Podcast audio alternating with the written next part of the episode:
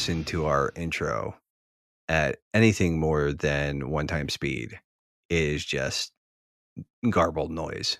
hmm To which I say, just listen to, listen to it at one time speed, heathens. I'm I'm I'm looking at several people. Actually, I'm just I'm looking at my screen and you. You, know who you are. You know who Okay. you are. Just listen to it at one at a normal speed. Slow it down. Slow it down. Slow it down. D- get out of the fast lane. Don't don't live your life. Stop wasting every moment you have trying to do everything uh, at once. You can't. You're human. Okay. Just just to grab one-time onto this moment. This one moment. Just grab onto it and grab it. Yeah, I, Just grab it. just grab it The Grab that moment. Is fleeting. and, and hold on to it. Hold on tight. YOLO. Oh no. So, uh, with that said, we're going to be grabbing other stuff in this episode. Whoa, We're whoa, whoa, we're gonna be Not grabbing grabbing other stuff. Uh, stuff. It's, it's a grab bag episode. It's a grab bag. Exactly. So grab your bags and we'll be talking about backlogs because the, the bag logs, right? Something like that. I don't know what I'm saying anymore. I am uh, one of your hosts, Josh, and we have with me Nate. Mm, I don't. I don't know if I want to be here anymore. I don't want to get grabbed. Let's not do this. uh, uh, Don't worry, you'll be doing the grabbing. No, that's not that any better. Stop, man! You're making it worse. You're making it worse. Oh man. Um, wow. And you know what's what's what's a shame is Hmm. that you and I probably just talked for like two hours. it's or true. close to two hours We and did. recorded absolutely none of it. And some None of of it, it. was some of it was we're probably better off Oh, not having definitely. recorded. Mhm. Um, but there there were other bits that I'm like, oh, we, we, we sounded smart for like a minute could or two. used that. Yeah, coulda used yeah. that. Maybe Just- we'll just- revisit some of that stuff. Nah, put it in the bag for later. Later when we be grabbing it out. Yeah, that sounds good. But uh, you, you know, we were talking about things just like trying too hard, Josh. You're, Mhm. just, yeah, you're just trying too hard here, friend. I am. Just just be a little more authentic. Just don't don't feel the need to like stretch so much. Hmm. But and right. you know what? Anyways, enough of this this nonsensical chit chat. Um, my friend, Hmm? it has been actually a little bit more than two weeks. That's but, true. uh, it has, and that's totally my fault. Eh, it's no biggie, no biggie. Um, yeah, it, it happens. It works. It it all worked out. Um, Mhm. but since it it uh well, It's it's been an undisclosed amount of time since I talked to you. Right. Um, since it has been that, and I'm only going to do it once for the sake Mm. of brevity, my friend, Mm, um, and just to give you a, a little bit of a reprieve. mm. Um, Thank you. just this one time. That means a lot. I will never, never just do it the once ever again.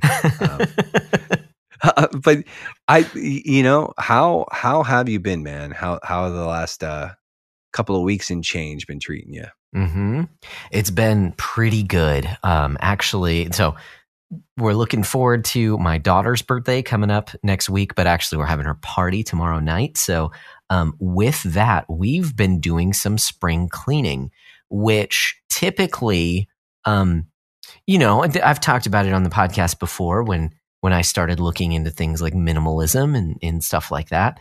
So typically, I am outside of my collections. I have my collections of things, so I know I have a ton of stuff that I still that I'm still working through. But in general, I try and keep my things organized, tidy, uh, things like that. So it's been really nice. My wife has jumped on this train, um, not by me pushing her there, but uh, just uh, I think her own influences on YouTube and things like that, where she has gotten in this this mode of just like if we don't need it, we're tossing it out. I want to have less things. Mm. Um, it, it came to a head. You know, we have three kids. There's tons Yeah. of things all over the place, and so my goodness, over the past week, we have gotten rid of a ton of stuff. Um, mostly just junk. You know, stuff we didn't need, uh, but stuff we were holding on to. And so that has been really nice, and it's really fun to have someone else. Because even when I was going through my my phases of it, I didn't want to push it on anyone else. I knew Mhm. I couldn't because it would just be frustrating. Um, so to see to see what's happening here, I'm I'm really enjoying it. So For you patrons who can see behind me, it does not look like that at all because I've got all my junk behind me. But uh, to But that's listening, all the junk that he has in the house. That's it. it's all in that one Oh, spot. only. But that's um, but uh, so so that's been that's been real nice. Uh, just uh, yeah, getting rid of stuff. It, it feels really good. It feels really good, and it and it allows us to you know you know the flip side is like okay, we don't need this thing. We can actually replace it with something else. So so something like our TV table, we actually just picked up another one from a Habitat for Humanity restore here in Hmm. town. Um, so secondhand, but this one has more space inside, so we can store things there. Hmm. Um, so it's nice Cool. storage, changing things up. It's been good. Yeah. It's been good. I like that. I'm actually kind of hitting a point similarly, like in, in Mm. our in our home too, where it's like, and I can only do it with like my stuff Yeah. per se. Yeah. But I also like there's some stuff where I'm like, why why do we have like all this crap over here that and frankly we never use most of it. Mhm. Like Mhm. you know so like let's just get rid of the things that we don't use that we haven't used in like the last year or whatever and move on like Mhm. and just yeah i want to reclaim some space um Mm. It feels nice. well. It feels yeah nice. But then the, the actually like doing it is kind of difficult like especially Mhm. there's so much baby stuff in our house right now Oh, for sure. Yeah. like yeah. yeah. so much baby stuff right now Yeah. and so and i'm not it's not like i'm mad about it or anything but it's like i don't know like but we have all like all just tons of crap Yeah. anyways yes. How how is how has your fortnight been, good sir? What have Um, you been up to? It's been pretty cool um so Mhm. for the listeners and even for you know the patrons who watch the video feeds you can't you guys might not be able to tell well you can't tell uh, i got a new laptop um, you know it was the other one was uh it was feeling its age and then Mhm. i did the thing that i did to it and um Magic thing that Gathering w- will- happened. so and yeah magic the gathering happened to that one Mhm. um but it, and like i said we, i was still using it for a while i just Right. was not super pretty Mhm. um but we had megan basically we, we had sort of batted it around and i ended up getting a new laptop and it's Mm. it's got a little bit more juice behind it um just a little. Becau- a just a little bit um it's it's it's pretty decent um i eventually i would like to maybe start doing some like digital art kind of stuff with it Ooh. like doing some, going get getting back into like some of the graphic design stuff yeah. um nice. But that's uh, that's at least a little ways down the road um Mhm. so there's that uh but our car broke down oh no. um, so the the way it broke down and my dad came out like drove like two and a half three hours Oof. maybe even more and while i because I, I managed it broke down on my way into work the other week and i managed to get it kind of started back up and i got it to a parking lot and so okay. I was just going to get it towed after that to Yeah. a shop and get it worked on. Well, my dad, it's like he's like he did some googling and he was like, okay, like hey, I think this is what it is. I'm going to pick up this part. I'm going to come out. I'm going to replace it. Blah blah blah. And he, because he's retired now, and I Mhm. was like, you don't really have to do that, but also thank you because Mhm. like that saves me. So, and there was a couple things where he's like, okay, you know, we had, there was like one thing where we had thrown a bit of a band aid on Sure. one, one uh, until I could get this, this replacement piece. And then I got the replace, like we got the replacement piece and I was like, okay, like I need to get this stuff put in. And like that evening, Megan was like, we had swapped vehicles and she was bringing the, and the car died on the highway. So I ran out, got her, you know, did the whole back and like tried to sort of like do some troubleshooting and I just couldn't get it started. So I ended up getting Mm. it towed to the shop. And this week I've been home. Um, so it hasn't been like the end of it's not the end of the world, right? You know, I've been home like so it's cool. However, um, I still haven't heard back from the shop. Um, okay. So, and I'm I'm not optimistic. I mean, the the car had like 220,000 miles on it, so it's, Okay. Okay. Yeah.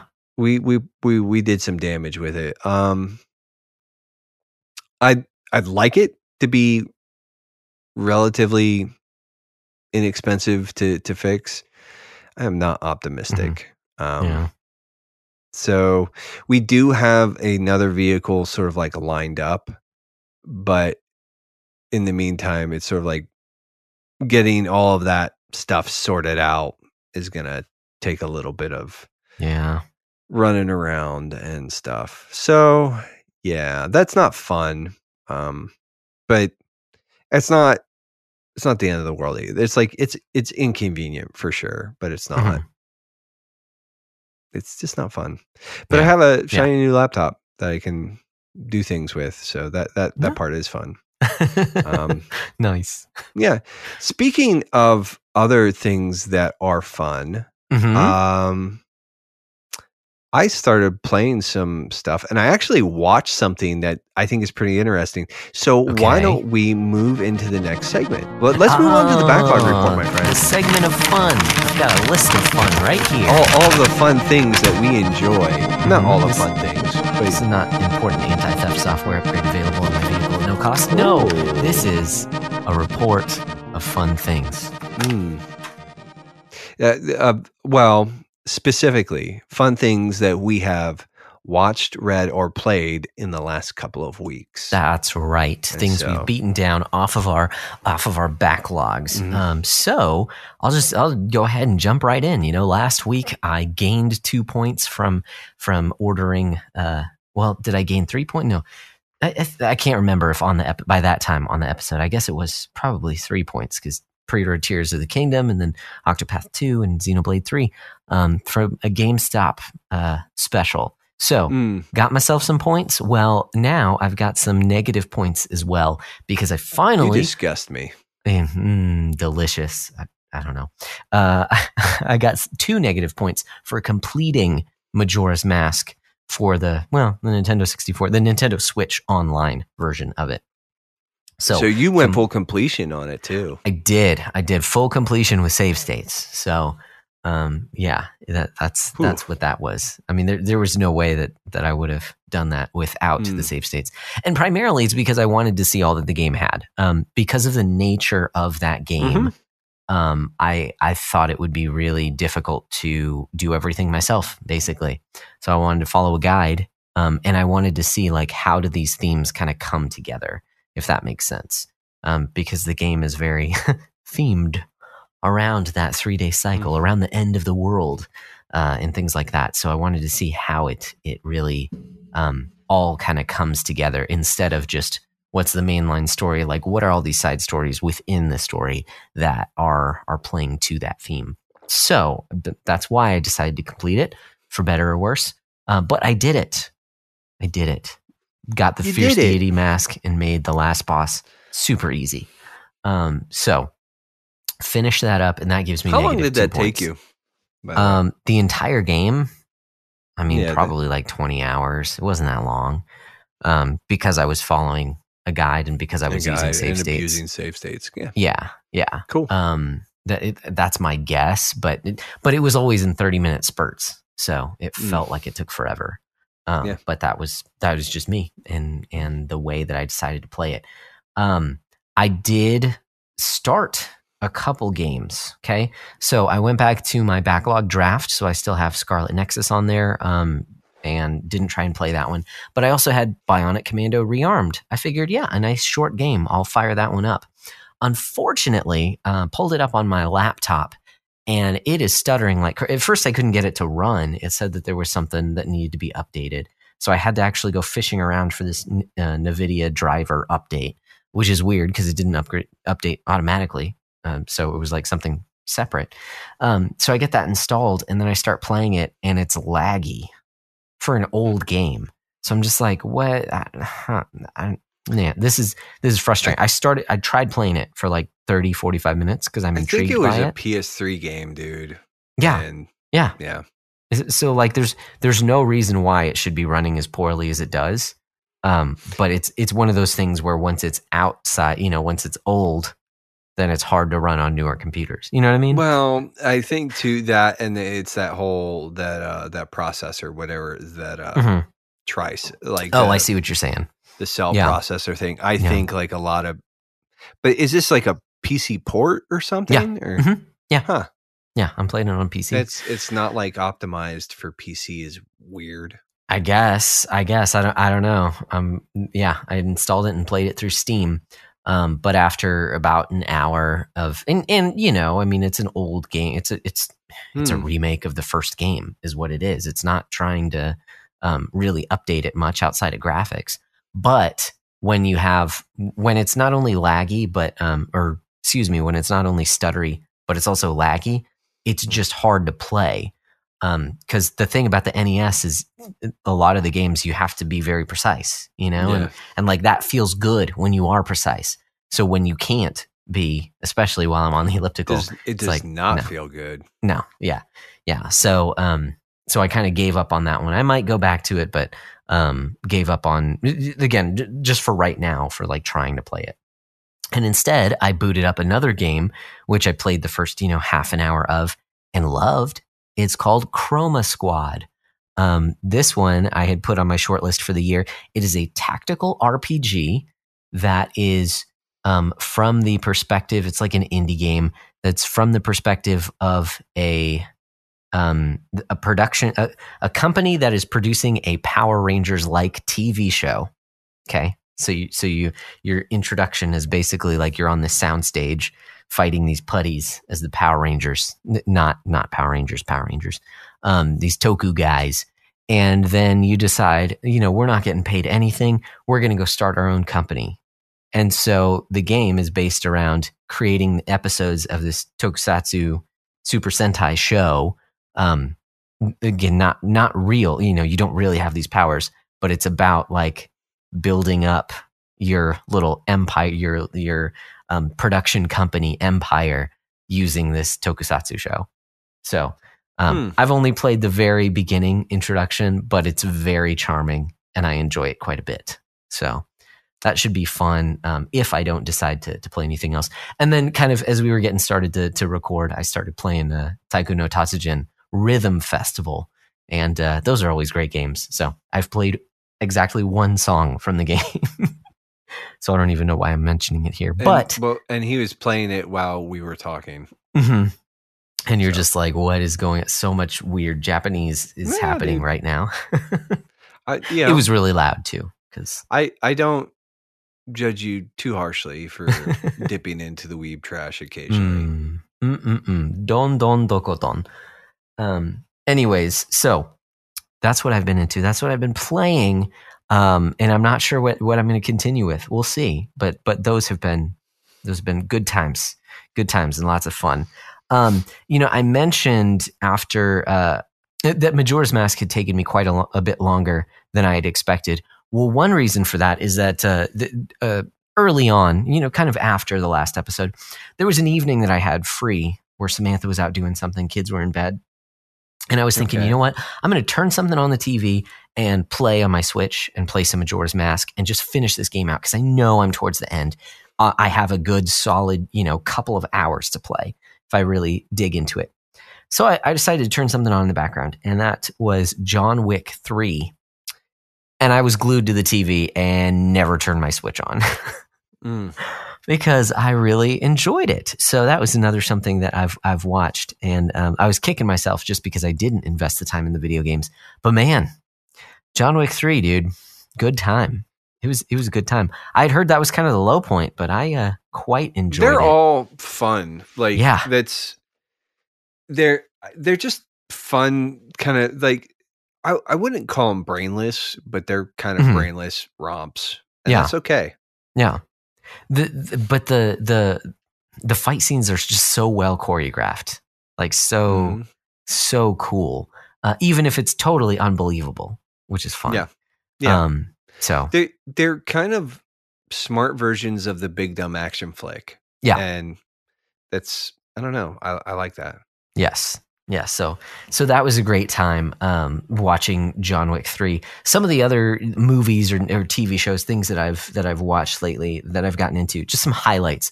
Okay, my kids and I started. You know, I watched I watched Ultraman Z, Ultraman Z.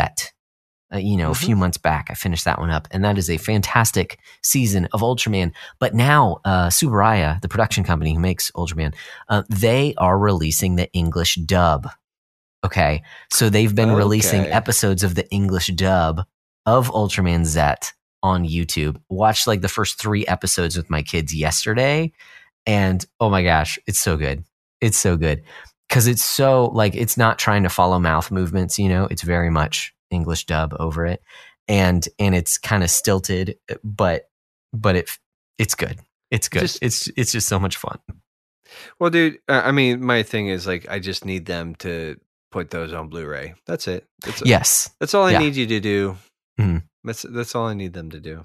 But but those are on yeah they're on youtube and it's a lot of fun another youtube channel so i know this is weird to, to reference youtube but uh, this might come back later in the episode a youtube channel that i have gotten into recently is called great art explained so i am not a very cultured man and i was curious I mean, you, hang out, just like you hang out, video games you hang out with me, dude. So Mhm. it's Well, yeah. There's i was just talking about we're, we're scraping the bottom, man. Like between the two of us. Here we go. Um, yes, but I, I was interested, and it might have just been a you know something passing on YouTube. I don't remember what it was that first got me in this mindset, but I was just like, I want to understand, like, what is so special about these great works of art. Um, because the, you know, there's some that I recognize are are absolutely beautiful. They're gorgeous. Um, you know, like when I see some of these uh, medieval, I don't know if it's exactly medieval, but kind of Renaissance like triptychs and stuff like that. I'm just like amazed that something like that can even be done. You know, so so there's some stuff um, that that I really enjoy, but there's a lot about art that that just goes over my head and feels pretentious. So I want to at least try and understand um, a little bit about some of the great works of art, and that's what this channel does. And it, it doesn't have like an overwhelming amount of videos, um, probably only a few dozen, but I've really appreciated how um, this channel can explain why these great works of art are great, even if I still don't understand some of them. So uh, th- there was one that was more modern, um, and I, I, man, I probably shouldn't even bring it up, but he's basically just drawing like different shade shaded shapes is what it looks like to me. And this whole episode is talking about like how, um, how it, it like you know is is about the his depression and the human condition and stuff like that and i'm just like i don't get it at all from. Like i understand now i understand the the painter's story but i still have no idea how that comes out in his art. Mm. um so there there's still some stuff that i don't understand but um i'm really enjoying at least trying to understand if that makes sense. So Yeah. uh, great art explained that's another kind of highlight. And uh, there have been a couple other movies but you know well okay i'll just mention one more sorry. It is a, it was a very cute movie. Um it was kind of your standard uh um coach movie if that makes sense you know the, the uh, coach has to coach a team of of ragtag underdogs and they band together it's a movie called Champions with Woody Harrelson. It just came out on Peacock, but I watched it with my wife. Um, and the story itself was not anything special. However, the special thing about the team is that, and I'm using that word in particular, is that they're all special needs. They all have Down syndrome. Mm. And for this movie, they got actors who all have Down syndrome. So it feels very authentic, you know? And, and my wife used to work with, um, she used to work at a, a private preschool that was about half typically developing kids and half developmentally delayed kids. Um, Mm. So she's familiar with, with that world in general. And so it was just, it was just really, again, I say it's a cute movie. Like in terms of the plot, nothing out of the ordinary happened, but it was heartwarming. Just seeing, and and I mean, you know, it, it got raunchy at times. Like it's not a it's not a clean movie by any means. Mm. Um, but but it was it was a it was a fun movie. It was cute. We enjoyed it just because of that bit of authenticity, if that makes sense. So, uh, okay, that's it. I'm done. I'm sorry. This report is just taking way too long. No. So, Nate, what do you have to report on? Well, as far as books, I have, I've added for- a bunch of. Well, go I ahead. forgot books. I forgot books. Th- th- throw one in there. I'm a dummy. I got okay. I got two I'm books. just- um, I'm. I'm been- gonna let you edit that out in post. I'm the dumb one. Um, th- okay, so I've been I've been trying to read more. Okay, get back into this whole reading thing, and so I've been reading through um, a translation of the Mortification of Sin by John Owen, translated by Aaron Renn. So it is it's a modern translation of it. Um, it's kind of he explains it in in the introduction of the book or the preface of the book that it's kind of a, a thought for thought translation. Like he he tries to say, "What's up?" It feels like there was a like a big one that kind of went did the circuit a few years ago of morti- Okay. mortification of sin. Is this it? Uh, Or I, I it- doubt it. I doubt it because I, I don't. I know Aaron Renn from. He has a podcast, um, and and he's not a political commentator. He he used to be much more political, but um, he has a yeah, kind of a. He works with a group called the American Reformer now. Um, so I knew him, and he had kind of mentioned that he had put this book out, and so I was like, okay, I I should read that again. Um, and he's he's kind of frank. He's like, honestly, John Owen is not the best writer. Like he has really good Mm. concepts, but just you know, his writing is is old, so it's hard to understand. And uh, and he talked about how he wanted to go through that book with a small group that he was in, and basically the small group leader was like like pulled him aside and was like, "Yeah, most of the guys in our group won't be able to understand this, so we should choose something else." And so he took it upon himself to to do a modern translation of it. Hmm. So, been reading through that and being blessed by that and uh, the reminder of what that means, and you know, uh, our our life here on earth uh, be killing sin, or it will be killing you, Yeah. and all of sin. You know, all in all of the areas that it pops up in our lives. Uh, not that we can have full, uh, you know, victory over it this side of heaven, but it is our duty to be engaged in killing sin. Um, so that's been good.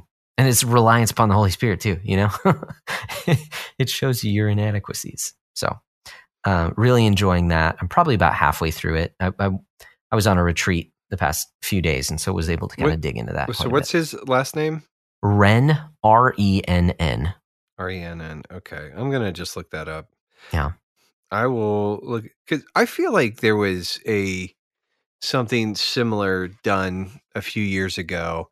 Okay. Um, and you know, like if you've read Puritans, period, they're Mhm. they can be a little, it can be a little cumbersome. Um, yes. That is a great word. Yes. They're not- but uh, you know what and it's there's a part of me it's like but we don't we haven't rewritten shakespeare to make it Mhm. easier to understand i think like there's there is and it's not to say that there's anything wrong with th- Mhm. this but i think sometimes it's okay to like struggle slow d- like sometimes almost like the again the the, the cumbersome nature of the language Mhm. actually is good in forcing you to slow down Hmm.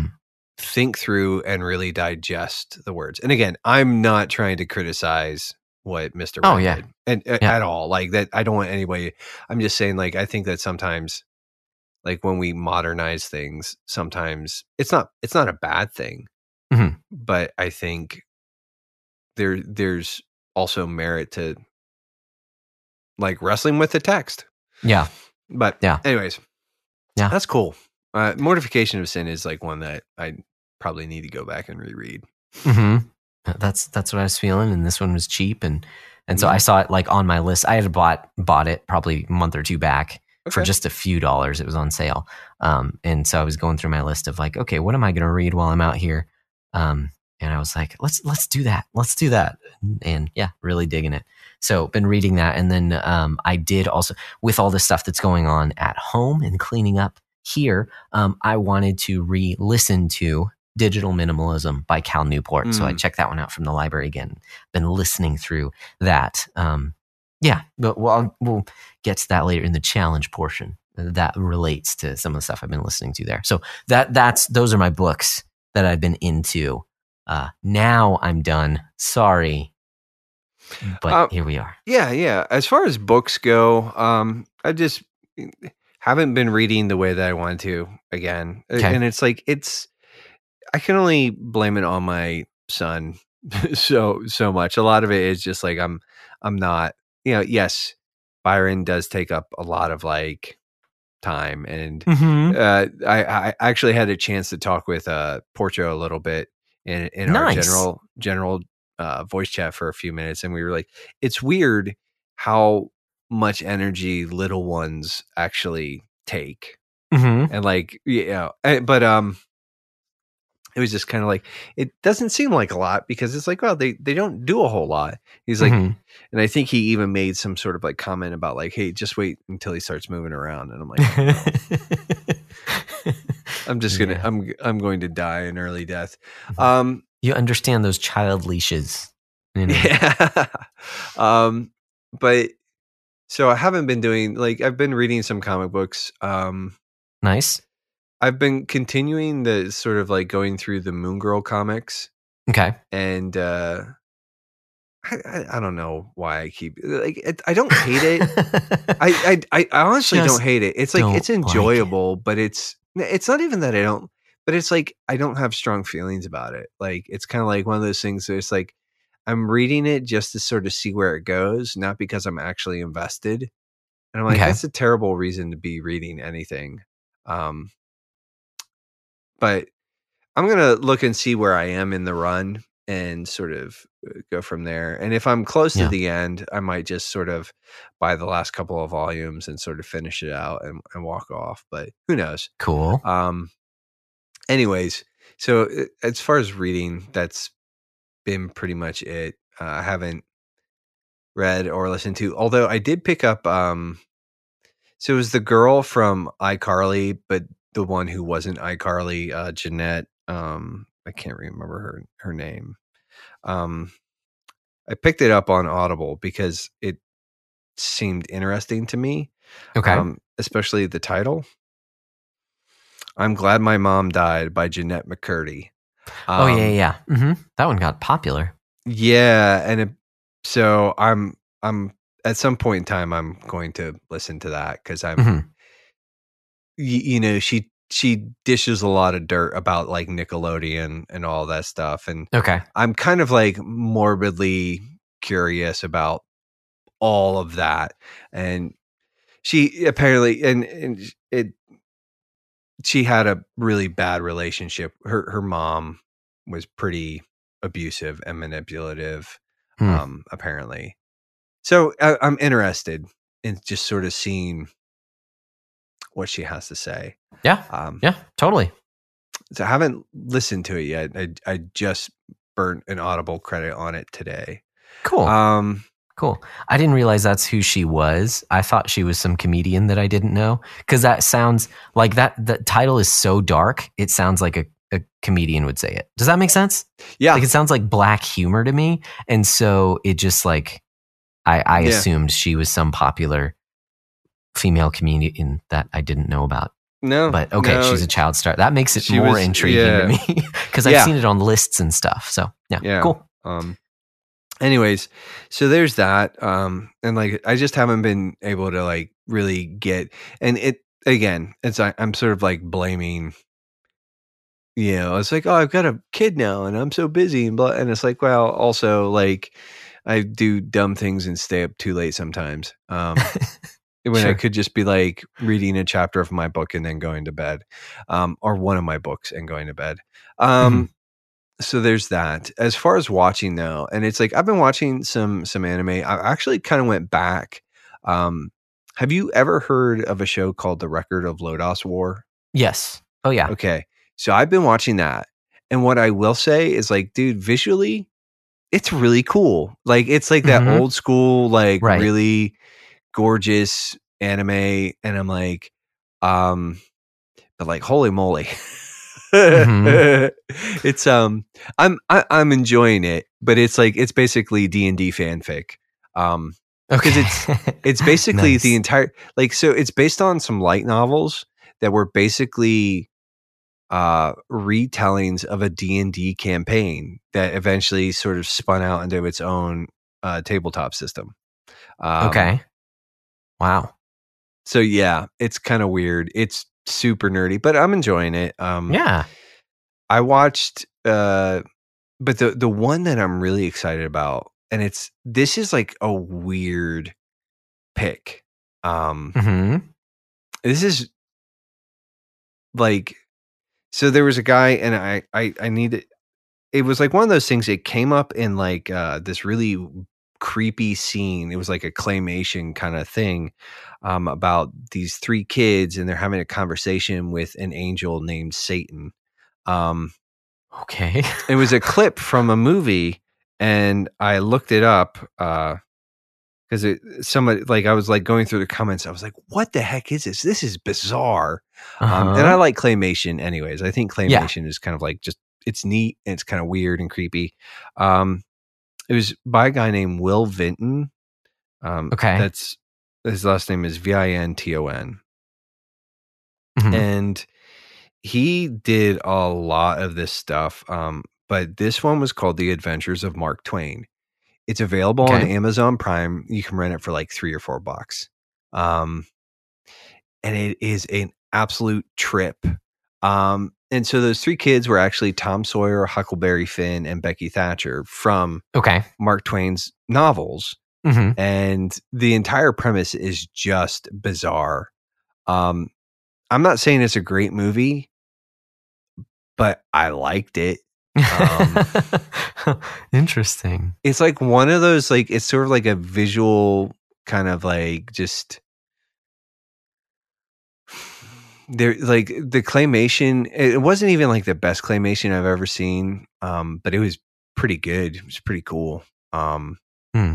there's some really cool sequences um so the adventures of mark twain by will vinton is uh, Interesting. Okay. it's yeah. like it's for like a it's like it might be a couple hours Mhm. and it's just yeah anyways uh so that that was really like the the thing that I was like this is weird and cool and I want people to kind of check this out and either validate me or don't uh, I don't care cuz I was like kind of like I I enjoyed it. it like and the sequence with Satan Mhm. was kind of makes a little more sense like because there, there there's i don't know it it's not it's still it's pretty dark and Mhm. creepy um anyways but yeah and it should be because uh yeah anyways Yeah.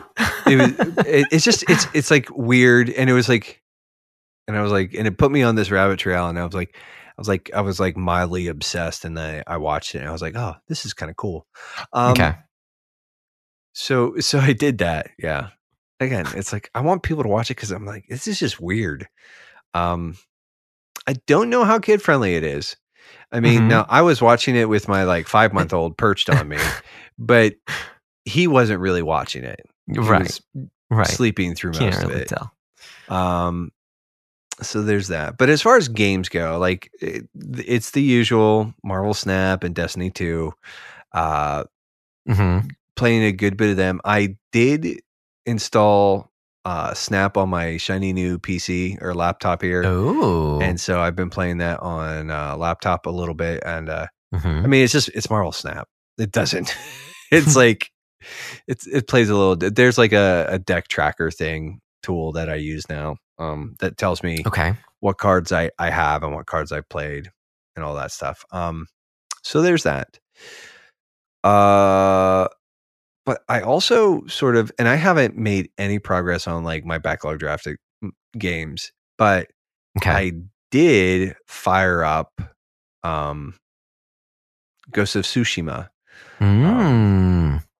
and I had at like at one some point in time after I got like I had bought a P the when when Micah got his PS5, I had bought his physical copy of Ghost of Tsush- Tsushima off him. okay. Okay. Right? Because Mhm. he had like the steelbook fancy collector's edition. Nice. So I was like, Yeah. yeah, dude, I want that. Um, so I bought that.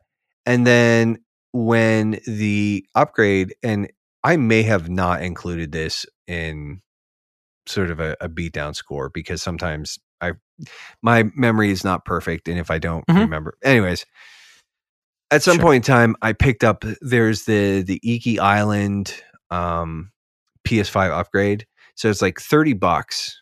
I think you know when I priced it out because I was Mhm. like, I don't remember buying this. When did I buy this? And then I was like looking at it. I was like, well, it was thirty bucks, so I maybe I got it on sale or something. I don't know, or but because I was I was actually thinking about doing that. I was like, oh, I, I kind of wanted to play this game. There's a PS5 upgrade. You have to pay for that. I was like, okay. And then I started like digging around. I was like, oh, I actually have that. Okay, cool. Um, anyways, um, I've started playing Ghost of Tsushima like in the last couple of days, and I love it. I am kind of like it's so one it, it's it's scratching that open world sort of Ubisoft check off the boxes kind of game, but okay. it's doing it and and these are not new thoughts like anybody who's kind of talked about this game and played this game has pretty much said exactly what i'm about to say that it's one of those like it's that but better um Okay. the ui the actual presentation like all of the bits and pieces uh like even sort of like so like an example is like the wind basically on your map you sort of you you pin a target and then you can swipe up on the touchpad and the wind will act as your golden path. And so you'll sort of see like the wind blowing and if you ever sort of need to know where you're going in the game like for your next objective it's like just follow the wind. So that's really cool there's just like a lot of really like i think the term is diegetic gameplay where there's a lot of stuff where they incorporate like these sort of tools and everything, but they do it in a way that is natural to the game. And diegetic, I think diegetic might be the right word, but Okay. I'm, I'm not 100%. But it's like the way that they do it doesn't break, like, because like normally you get like the golden trail. Like, you know, it's like, I, I need to go here, and you get the big arrow on the screen, or you get the golden Yeah. path, or whatever. And this way, it's just like, just you just look, you look at some some plants. You can, if if it, the wind's not blowing enough, you can just swipe up on the touchpad, and you get like gusts, and you can sort of like see gusts of, you know, it's got like the wispy wind or what gust, you know, but it's it's cool, and I'm like, I something as dumb as that Mhm. like and it's not dumb it's it's actually brilliant it's freaking the the user interface people like designers in this game top shelf like this is but and it's just like even the actual presentation like it hides the hud all the time until you actually need it okay. Nice. like so like like if i'm changing stances because there are different stances for dealing with different types of enemies that you unlock and all that stuff.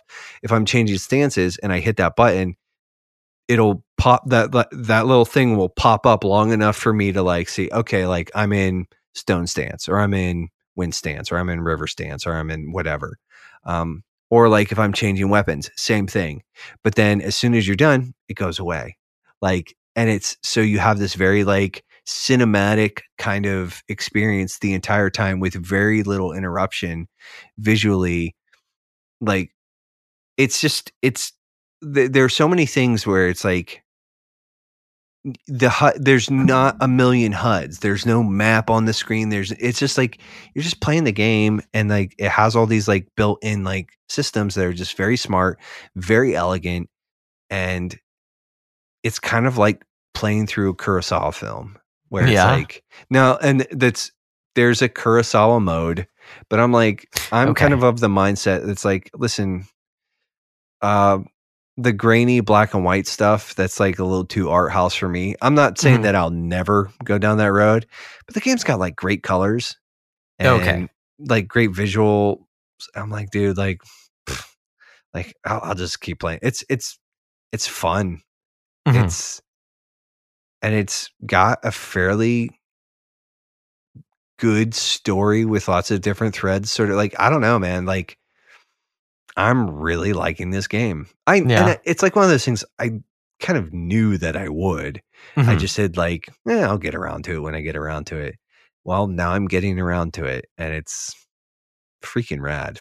I'm like, it's not game of the year rad. Eh, It, Mhm. might, it might be actually. I, I'm not done with it yet. so, nice. um, but I'm I'm enjoying like it's good combat, like great presentation, good like cool music. Like, dude, sometimes it does like so it, it's got like a lot of the Japanese sort of like st- style music, but then the Mhm. entire premise of the game is like you're dealing with an invasion of by the Huns. And so there's like every once in a while, like if you're in a, a Hun encampment or whatever, you'll get like the that weird throat warbling thing they do and the weird like yeah, it's Hmm. sound design's awesome. Nice. Games game is top shelf. Like it's uh as it currently stands, it's a very strong should play. But uh I haven't beaten anything. I haven't picked Okay. up anything. Although I do have a little bit of birthday money and I might burn that on Diablo. I'm probably gonna burn that on Diablo 4. Gotcha. Kids. Uh I love me some Diablo. Um but I haven't pulled the trigger. Like my brother was actually asking me today. He was like, "You you pick it up yet?" And I was like, "Dude, it's not coming out till June." He was like, "That's like five weeks away." I was like, "I'm good. Like, I'm okay, man. Like, like I'll get it. Yeah, I think he Mhm. he, I think he he thinks that I'm gonna be like day one, and and I I probably am. So, I mean, uh, but I want to I want to try and because I still have a uh, chained echoes, um, Link's Awakening, and uh, Metroid Dread to sort of like chew through, and so I do Mhm. need to focus on those. But it's going to be real hard to rip myself away from ghosts. Mhm. To say, Mhm. but yeah, that's what I've been playing. Like I said, there's no update to my score, so I still I think I'm at negative three or positive three rather, not negative. okay. Um, I think that's where I've been for a while. But uh, you know, speaking of the backlog beatdown, it's time for us to talk about the official app of the backlog beatdown. That's the GG app. Um, the GG app, if you aren't aware, um, if this is the first time you've ever heard me talk about it here and, and give my little spiel, it's a Letterboxd style app developed uh, for keeping track of your game collection. And it's developed by our friend Charles Watson. Um, and it's got a lot of really cool features. Uh, you can create custom lists. You can rate and review games. Um, you can uh, like you can populate a friends list, and they'll you'll see what they're into, what they're playing, what they've left reviews on. Um, you know, what what else is in there? I mean, there's a ton of stuff. Like there's you can sort of categorize name or games by well, he's I think the the actual wish list feature is in Mhm. beta. And Okay. I think, well, you and I are both subscribers to the elite tier. Um, so are you part of the early access thing? I, I, I don't know if I've ever asked you this. No, I'm not.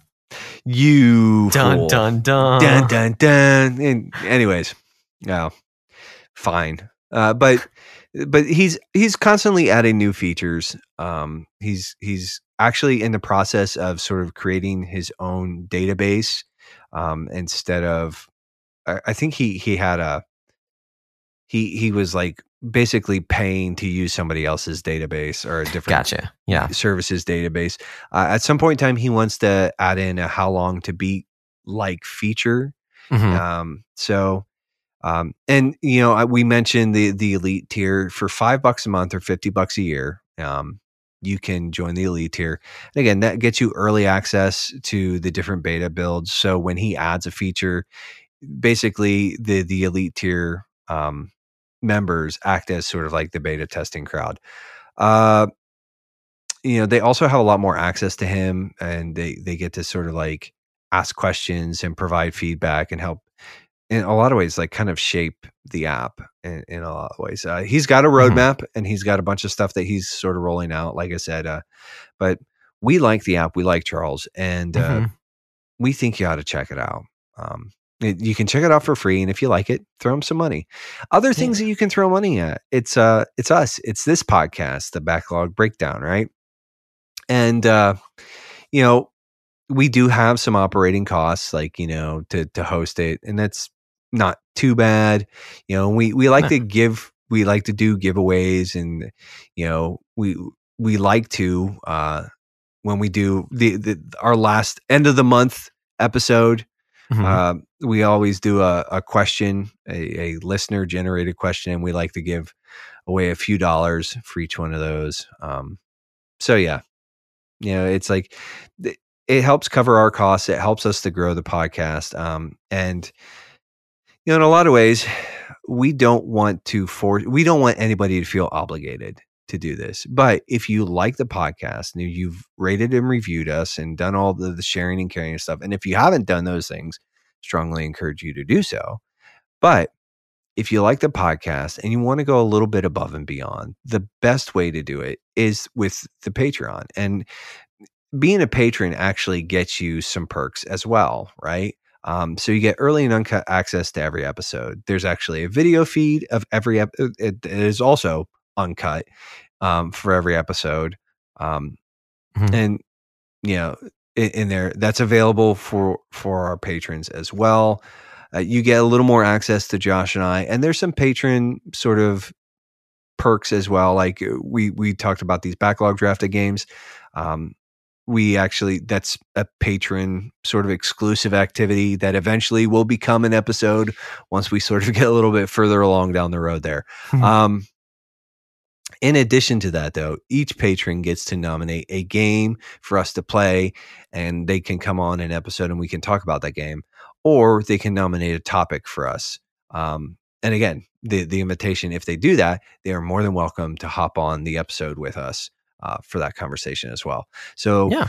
you you want to make us play game? Well, we haven't really done it yet, but I think like if you try to make us play some just absolute trash, then might get vetoed. Um, Mhm. Just saying. Yeah, D- depending, especially if it was if it's really long trash, uh, really long yeah, not- trash. not- We not have- up for that. Can't abide really long trash.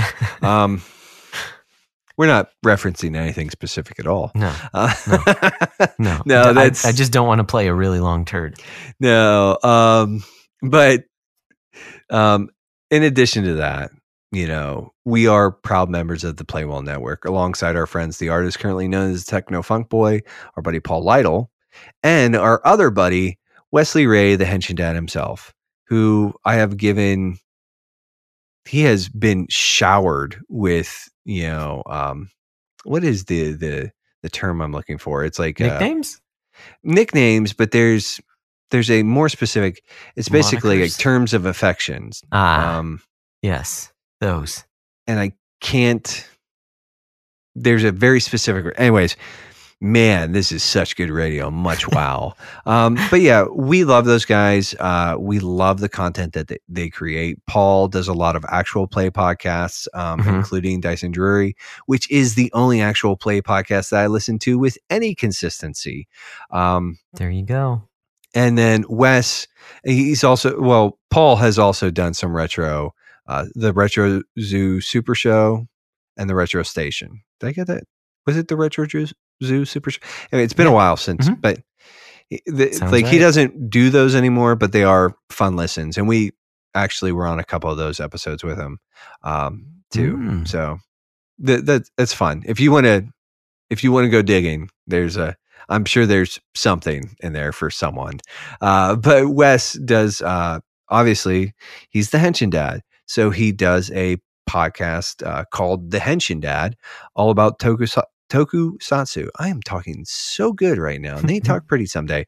Um, but if you like Sentai, if you like Ultraman, if you like that kind of thing, uh, Wes has probably got an episode somewhere in there for you. Uh, he did Mhm. talk a good bit about Ultraman towards uh, the towards the the end of the most current run.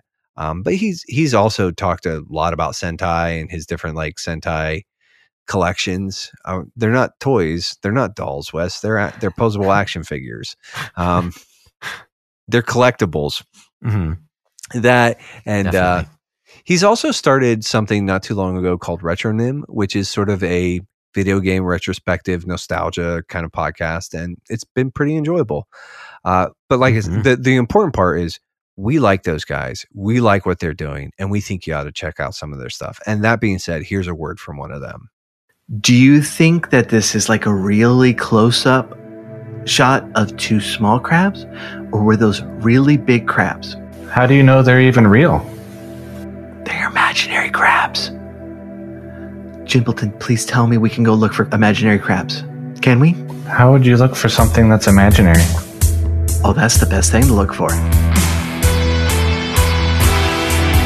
War has come to Krynn, a war building for centuries as dragons and gods drift into myth and legend. This is the war that will bring an end to it all, or restore what was lost for good. Dragonlance, The Thorns of War, is an actual play Dungeons Dragons podcast. Available everywhere in May. Subscribe today.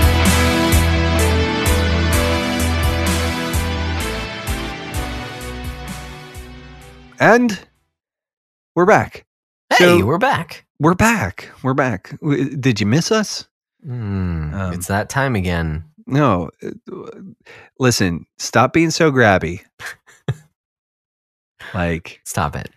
uh, we're okay. So we're gonna be. We're it's- only it's we're only grabbing one thing today. two things. that's bags. Well, no, yeah. No, no. Yeah. no, we're not grabbing bags. The grab bag is is anyways. Oh my gosh. Um, so Grabbing things out of bags. uh, So, yeah, there's no things. bags. They're two It's oh, this is a figure of speech, my friend. right. Um, But So- the ideas that are in the bags are what we're grabbing. We're There- grabbing the bull no by bag. the horns. this is.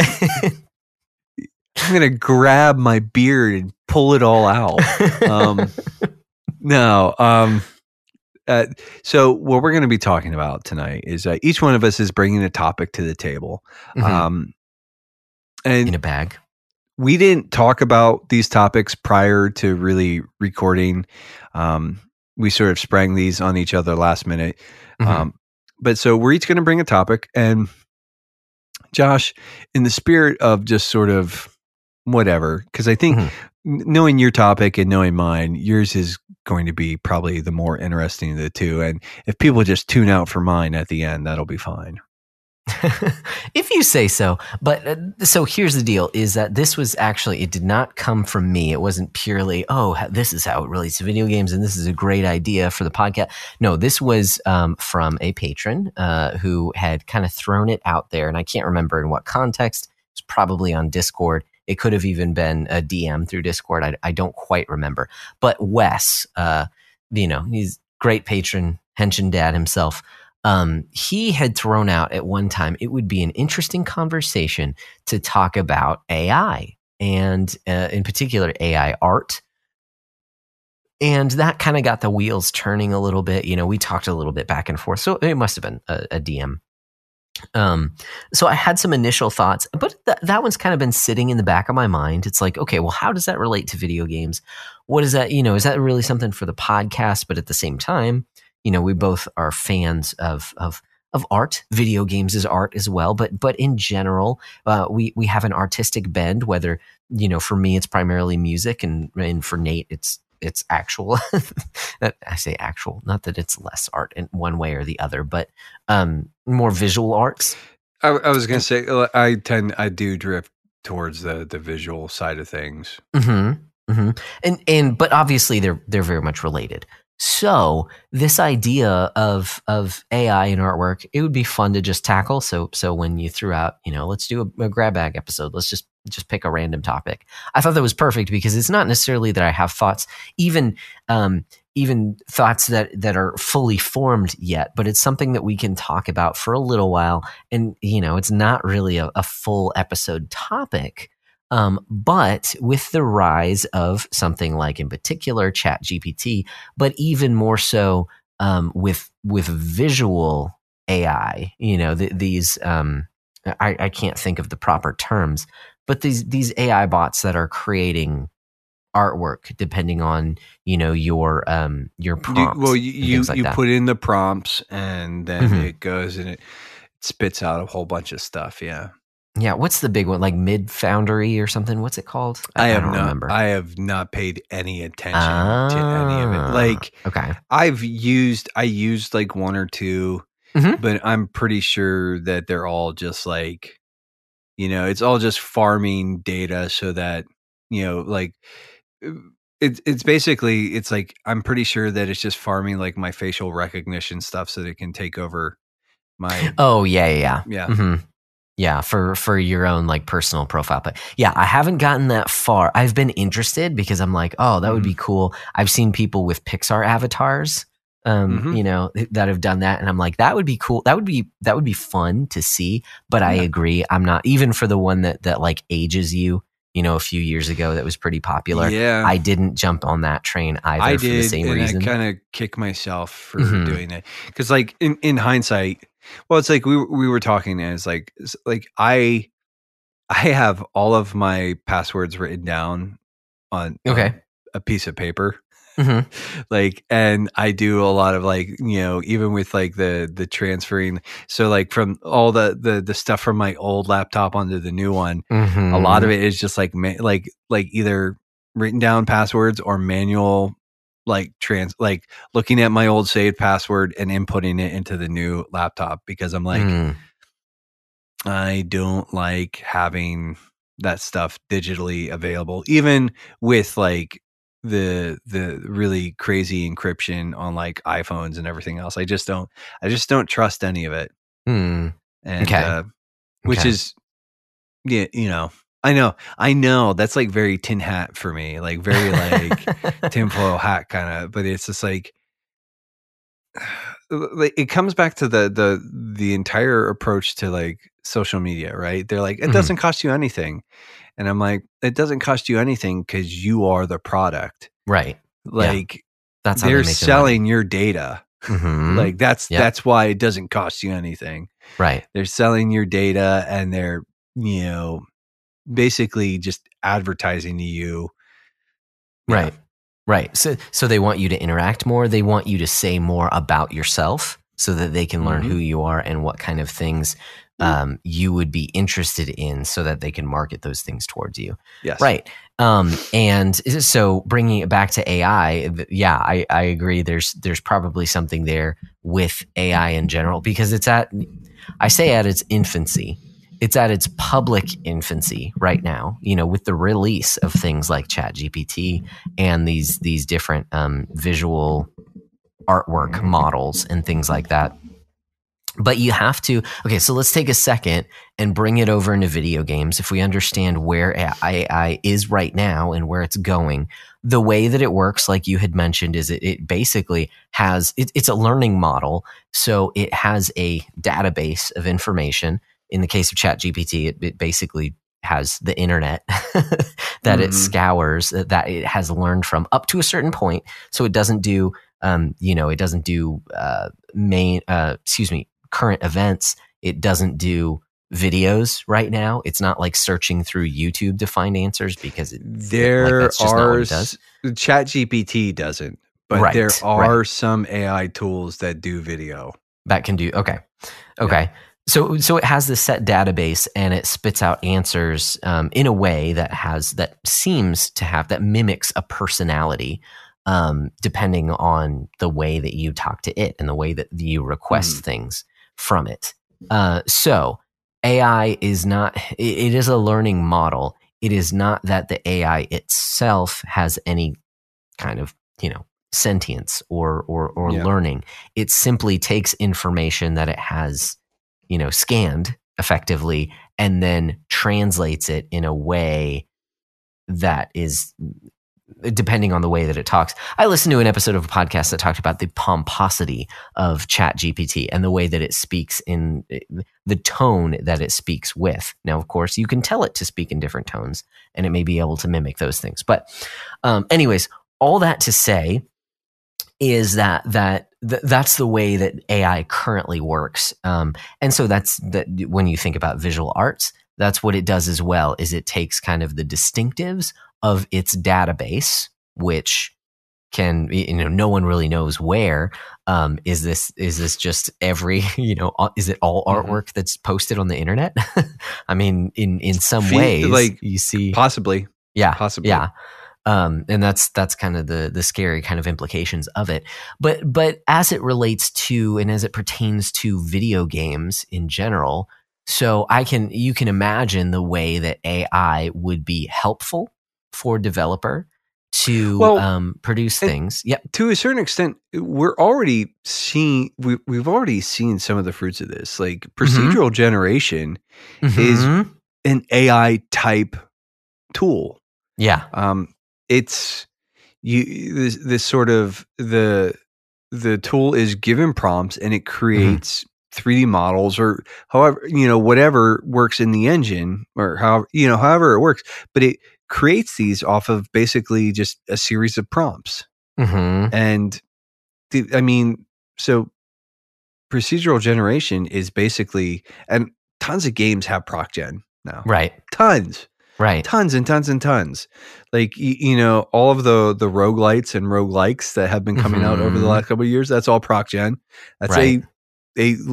a type of artificial intelligence like i mean so it's like ai in in a sense has been part of video games for e- even sort of programming personalities and sort of like npcs and things like that very Mhm. very very limited ai but it's been present hmm you, you know so and it's just a matter of scripting.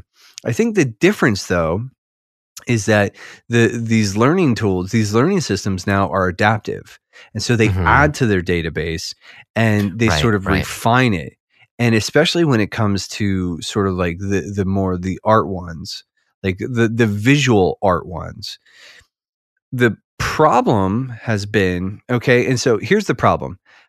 A person who who creates a prompt and gets the like even though you're sort of shaping the AI to get a very particular result, right? Mhm. And th- there there've been some photos that have been like part of exhibits or paintings or pictures that have been AI generated and have been submitted. And I think I just Mhm. read something not too long ago about an a, a piece of art that won some sort of very distinctive prize and it was just the the artist was actually came out and said like no i did this to prove a point.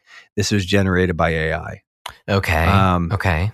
so that's that's where you're and that there's there is this kind of like weird disconnect especially in the vis- Mhm. visual side of things right? Um and what i will say and again this is just sort of like my personal take. I would encourage right? I we have friends who have used ai to create cover art for projects for books for Mhm. podcasts for all sorts of stuff and that's fine. I'm not going to browbeat anyone. And this is even sort of a much more nuanced take than er, when Josh and I sort of originally ran through some of this stuff.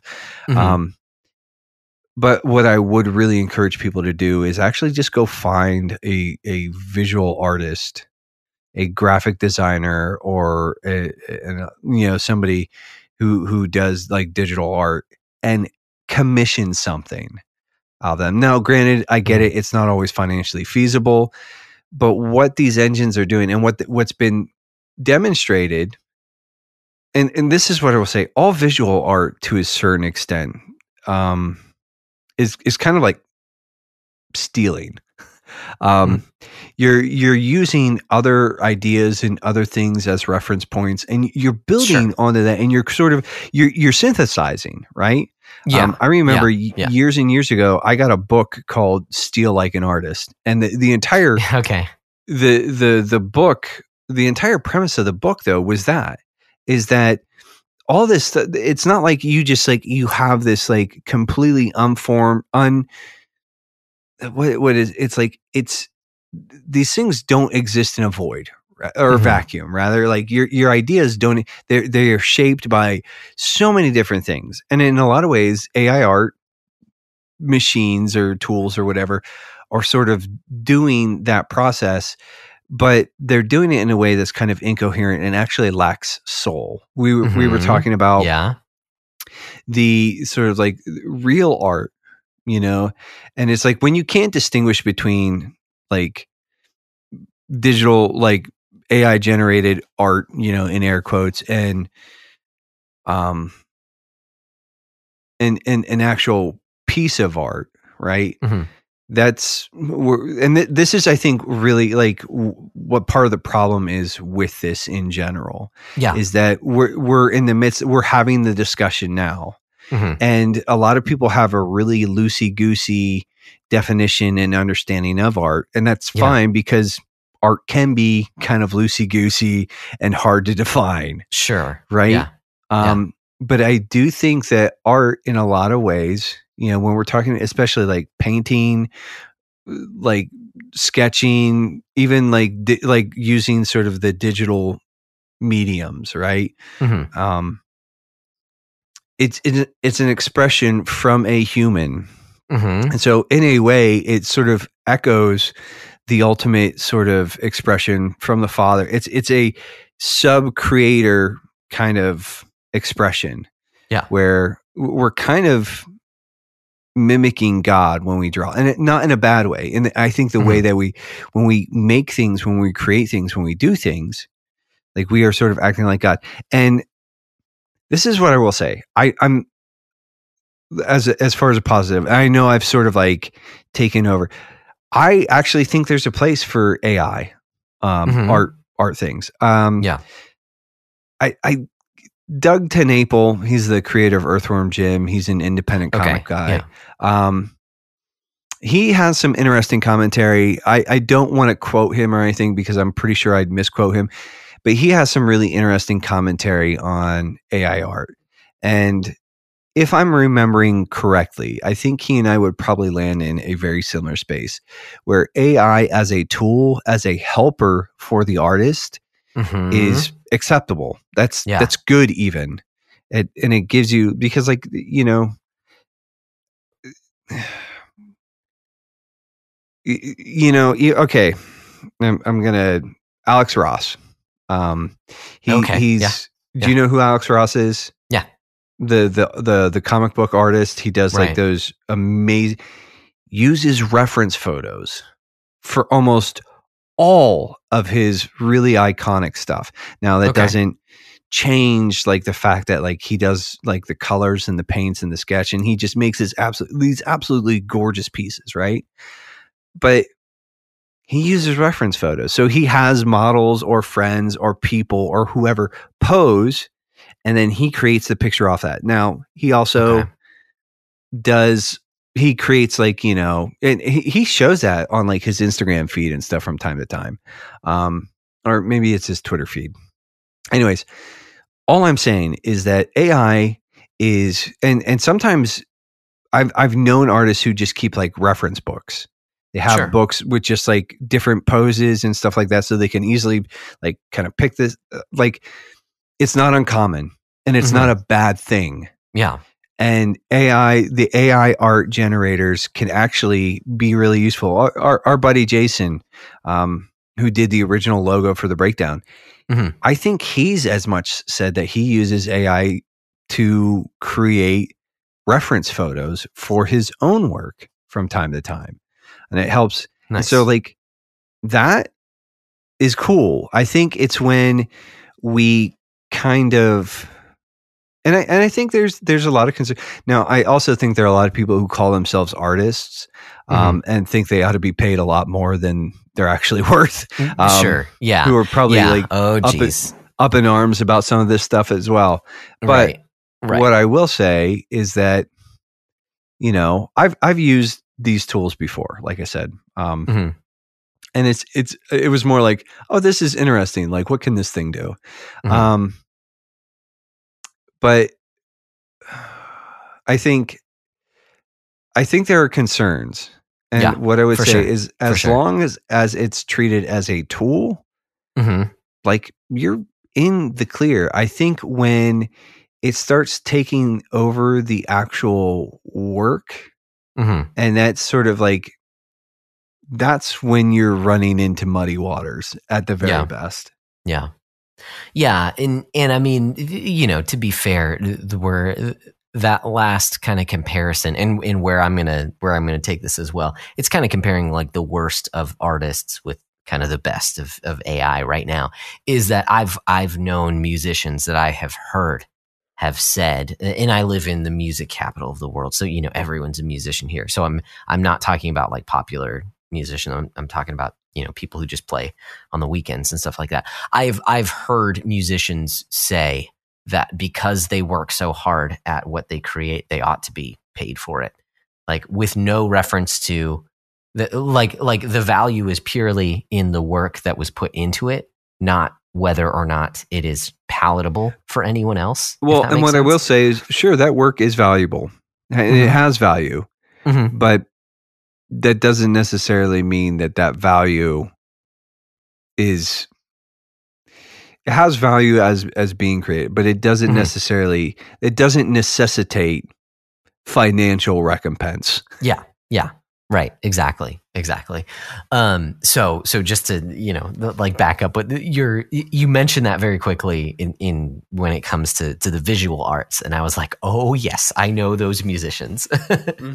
that like, because like I ought to Dude, be compensated. Twitter, Twitter is full, like, and these are people who are significantly better than me right? Okay. But Twitter is full of graphic artists and visual artists who mm-hmm. believe that they ought to be making way more money. Mm-hmm. Like, like, listen, and I'm like, hey, don't work for free if you don't want to. Like, yeah. I'm, and actually, yeah. I don't advocate working for free. Period. Mm-hmm. You know, um, mm-hmm. Yeah. Like, I mean, if you want to do it as a favor for a friend or something like that, or, you know, like there is like, you know, the working for exposure kind of thing. But like as a general rule, like value your own product. Mm-hmm. You, you know, but that's, I mean, we're sort of, but yeah, there, there is like the entitled self righteous artist. Yeah. And it's not just visual, but it's like of all stripes. I've, I've met mm-hmm. people who think that they're like literary geniuses. And then I, and unfortunately, like one of them actually, well, I don't know the guy personally, but the idiot who wrote uh, Ernest Cline, no talent hack. Um, he, oh my goodness, has the most overinflated sense of self. Mm-hmm. Um, mm-hmm. And, and, and, and, that's for the other reason. That's because he was paid lots of money. That's because he was paid, so, like for uh, for basically crap. Mm-hmm. Um, yeah, for a, a cool idea.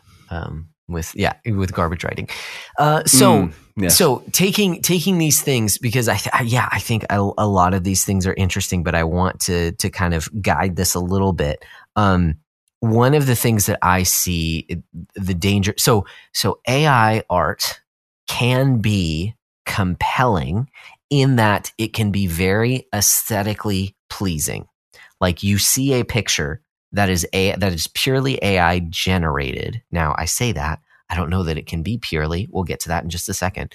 Um, but is is AI generated? It's not that someone actually worked on creating this piece of art, but but they were but the AI was told to create something and uh, it's completely done by AI. You can you can find some really cool pictures that way. Some things that look really cool that you enjoy looking at that and that's what i'm going to categorize as aesthetically pleasing that it just your initial kind of senses whether it's the way that it uses colors or or whatever it's just something about it hey that looks really cool um, and ai can do that now what i said that we'd get to later is that there was someone putting in a prompt right so so there had to have been a um, there had to have been a human touch in order for that artwork to come about right? Because someone needed to pump in what those prompts were going to be into the AI and the, and then from that idea, that initial idea. So the AI doesn't have an idea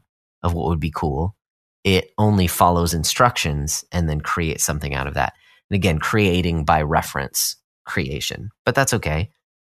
Human artists create by reference as well.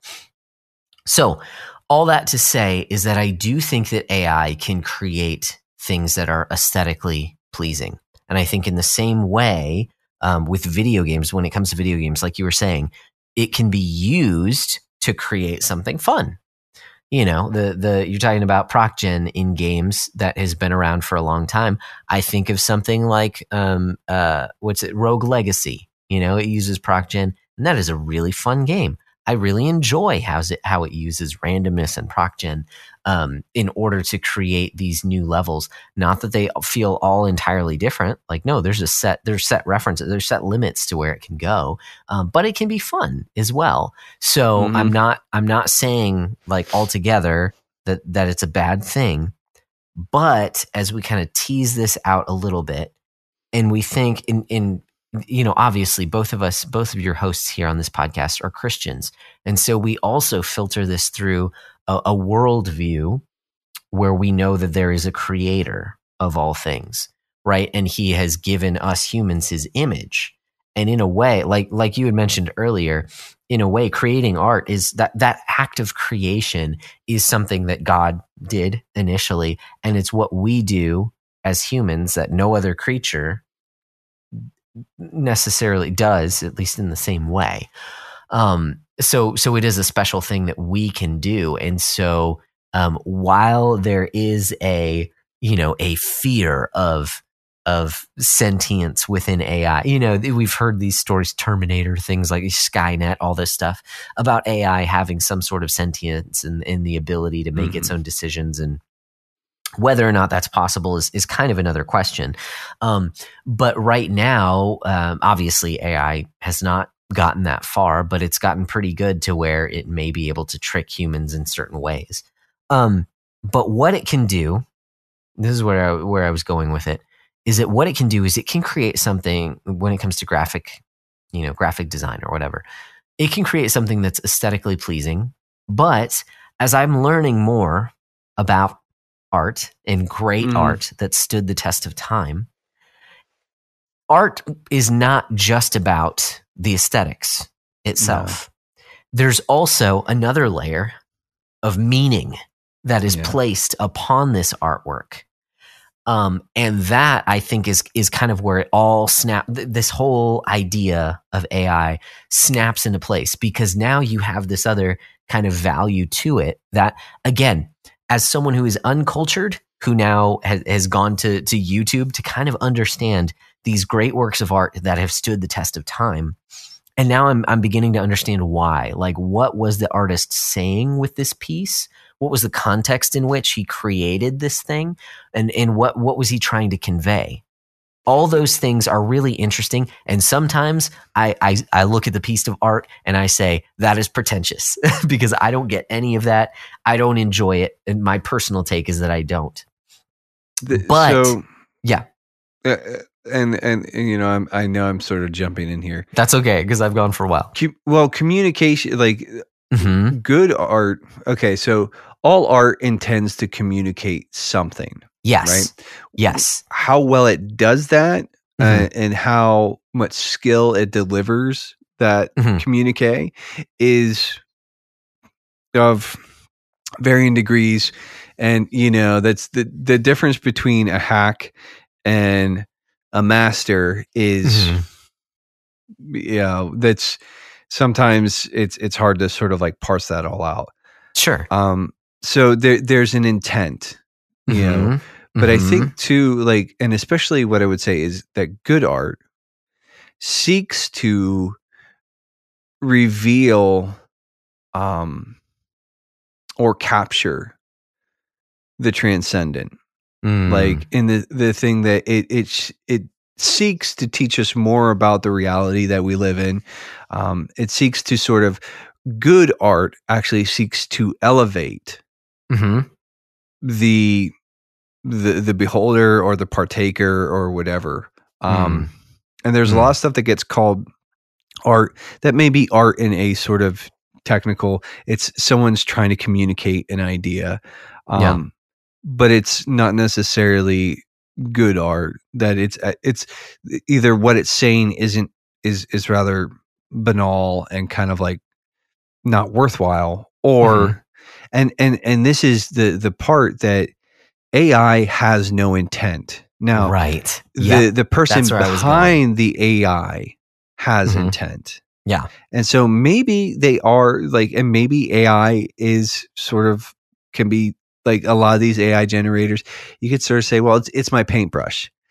And I'm like, man, you are getting into like really weird territory there. Mhm. Um, It's that is muddy, rocky waters at best. Yeah. Um, and and again, a lot of this conversation is going to happen later on. But it, I, you know, like like we're still like we are at the very beginning of this conversation technologically and culturally.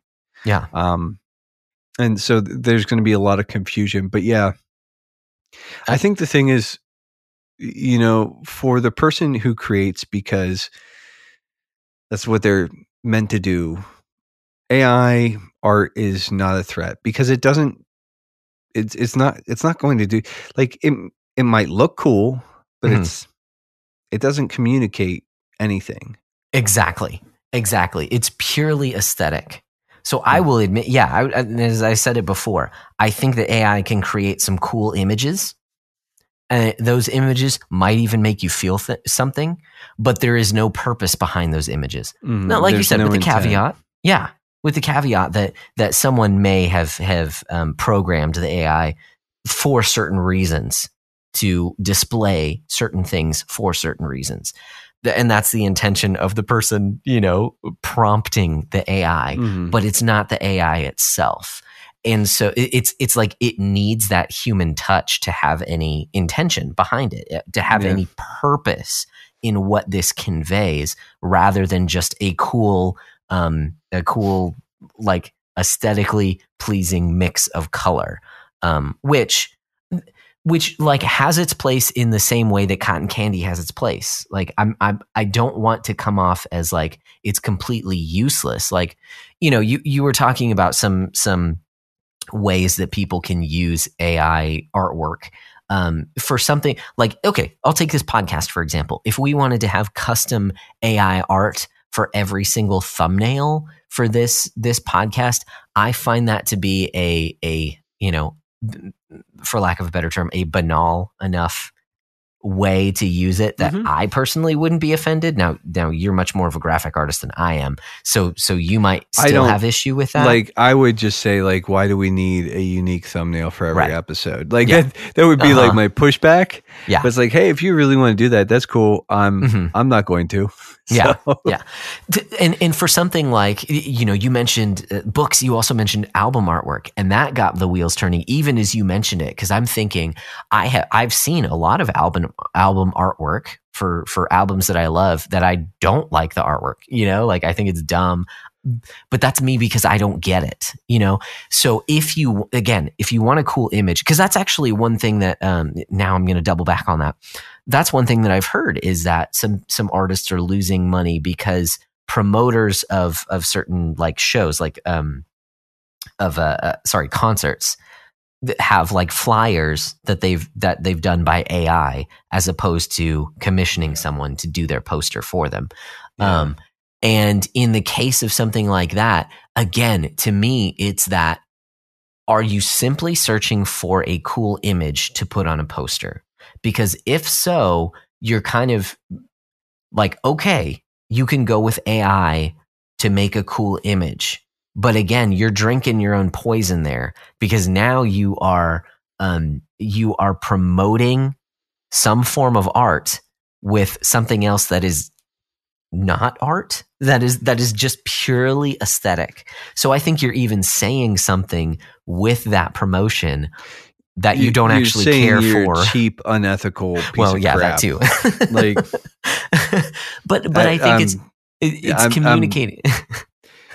that was that was a little bit Mhm. heavy-handed. Sorry. Yes, right. We understand how you feel.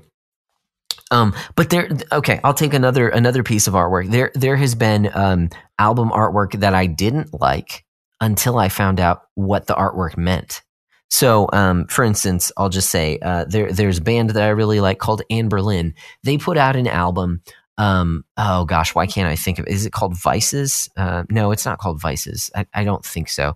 Um, but anyways, on their their album artwork, it has a picture of a hand, and the hand is crossing its fingers. You know how you kind of cross your fingers behind your back? Looks like you're Mhm. lying. Okay, I was thinking of the album Vital, and it's not the album Vital; it's the album Lowborn. Um, so it's it's it's a, a woman's hand, and she's crossing her fingers. and it just looks strange to me. Especially, um, I think it was like the deluxe edition where it's like this. I was going to say a bust of it. Is that the right word? I don't know. Like a little statue of the hand, and it looks like it was well, a dipped- the bust is like from the like sort of like the chest up. the specific. Okay, um, so but so yeah, not- it's it's like the yeah, I know what you're talking about. Like it's just it's a it's the hand all by itself. Mhm.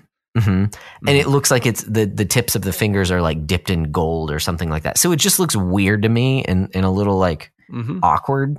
Just just strange. I didn't get it. Well, I come to find out that that image was actually you see it in uh in again I say, I think Renaissance, but I could be wrong about the, the in that that old artwork. It's actually an image um that that basically it means that you're a Christian. It means that that Mm. that you are a follower of Christ. And so they're they're actually communicating on the album artwork, even if they're not, you know, it's not worship songs, it's nothing like that. They're not they're not heavy handed in in their Christianity in a lot of their music. Sometimes they come out and say it. They're they're not denying it, certainly. But that was part of the the meaning behind that. And and I even learned, oh, okay, that's what that's kind of what that symbol means. Like that's actually really cool. And it was also you know, it was the band's last album before they went before they broke up. So they were kind of like saying like this is what we want to be known for, you know. So so there's so much meaning behind something like that, even if I didn't find it aesthetically pleasing, that if you just created something with AI simply to look cool uh, to put on store shelves to sell, like th- there's there's something lost. It's when you well, do it's something like devoid of any meaning. Exactly. And I think that's the, Exactly. the the problem though is like and sort of like what we're hitting on is and why it's such an issue is because culturally so many people really looking cool is enough yeah. and they're devoid of any further mean like Yeah.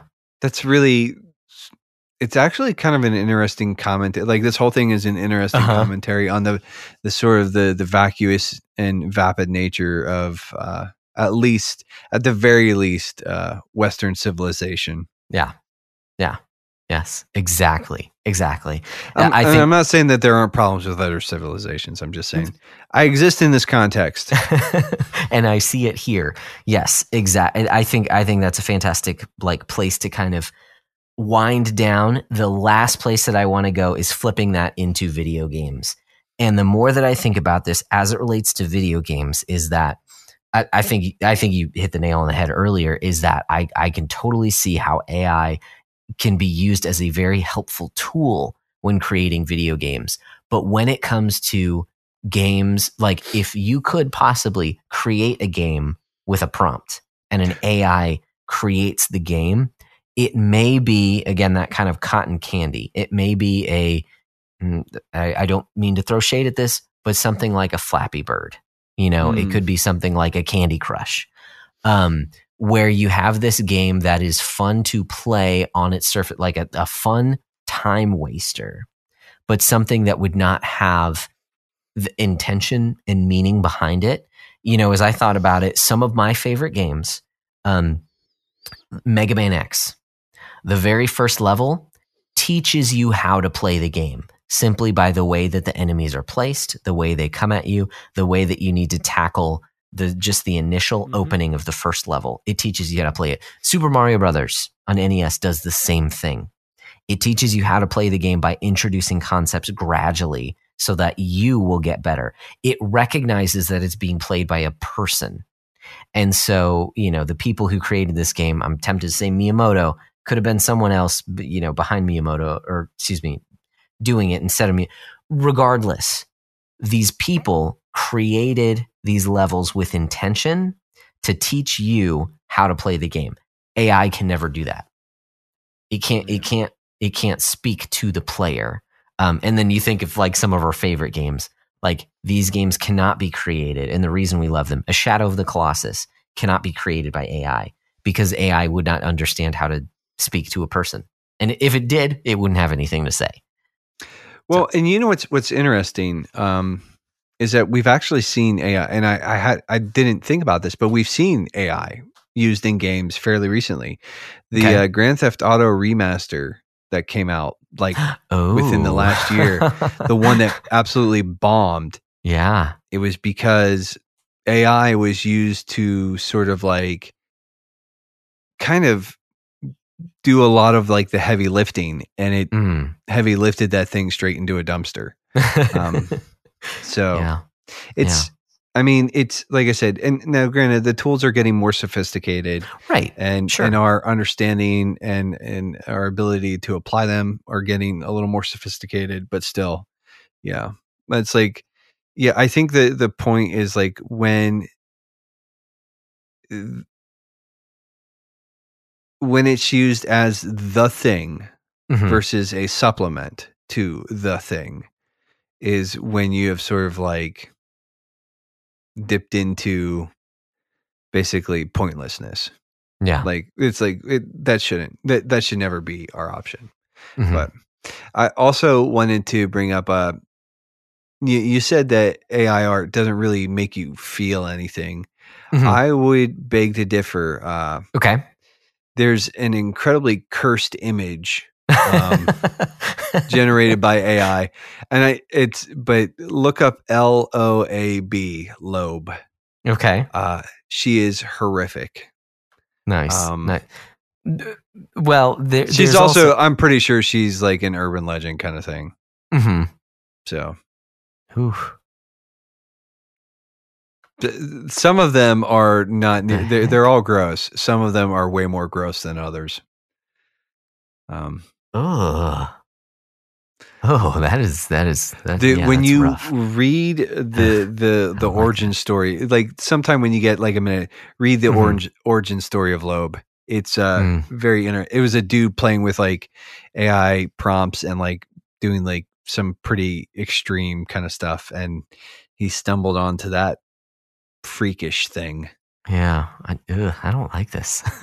I Mm. don't like this at all. no, it's Oof. very unsettling it makes me feel things mostly Mhm. uncomfortable Yeah. um like i'm probably gonna die in my sleep I, Um, I don't. I was playing with it one time, and I've only done the free, you know, art generators. I know there's, oh gosh, there's lots of crazy ones.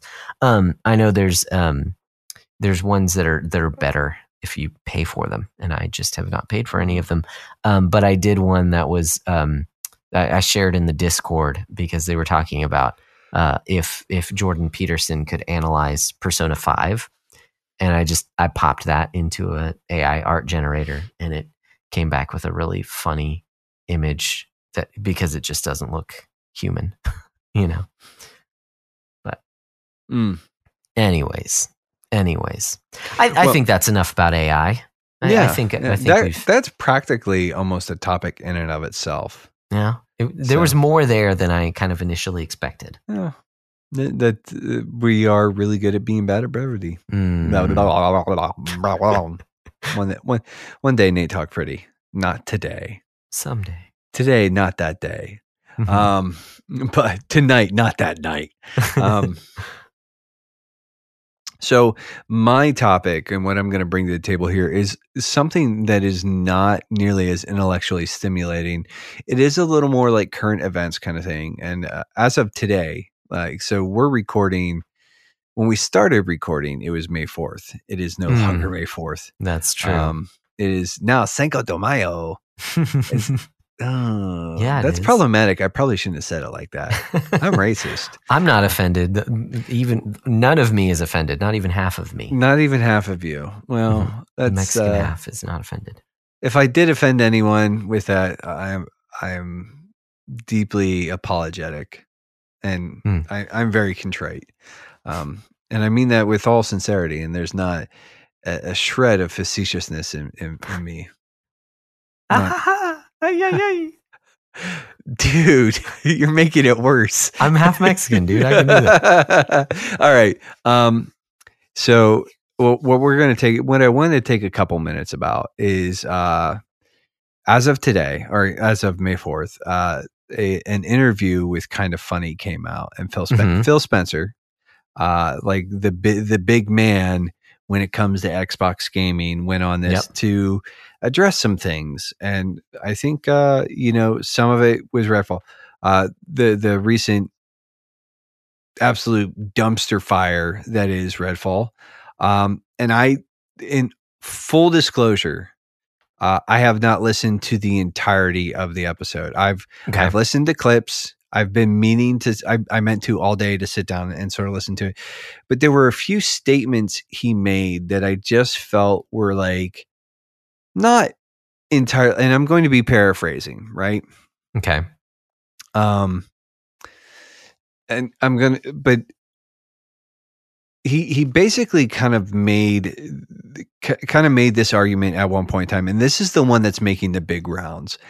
And I want to take a beat on this for a minute here. Um,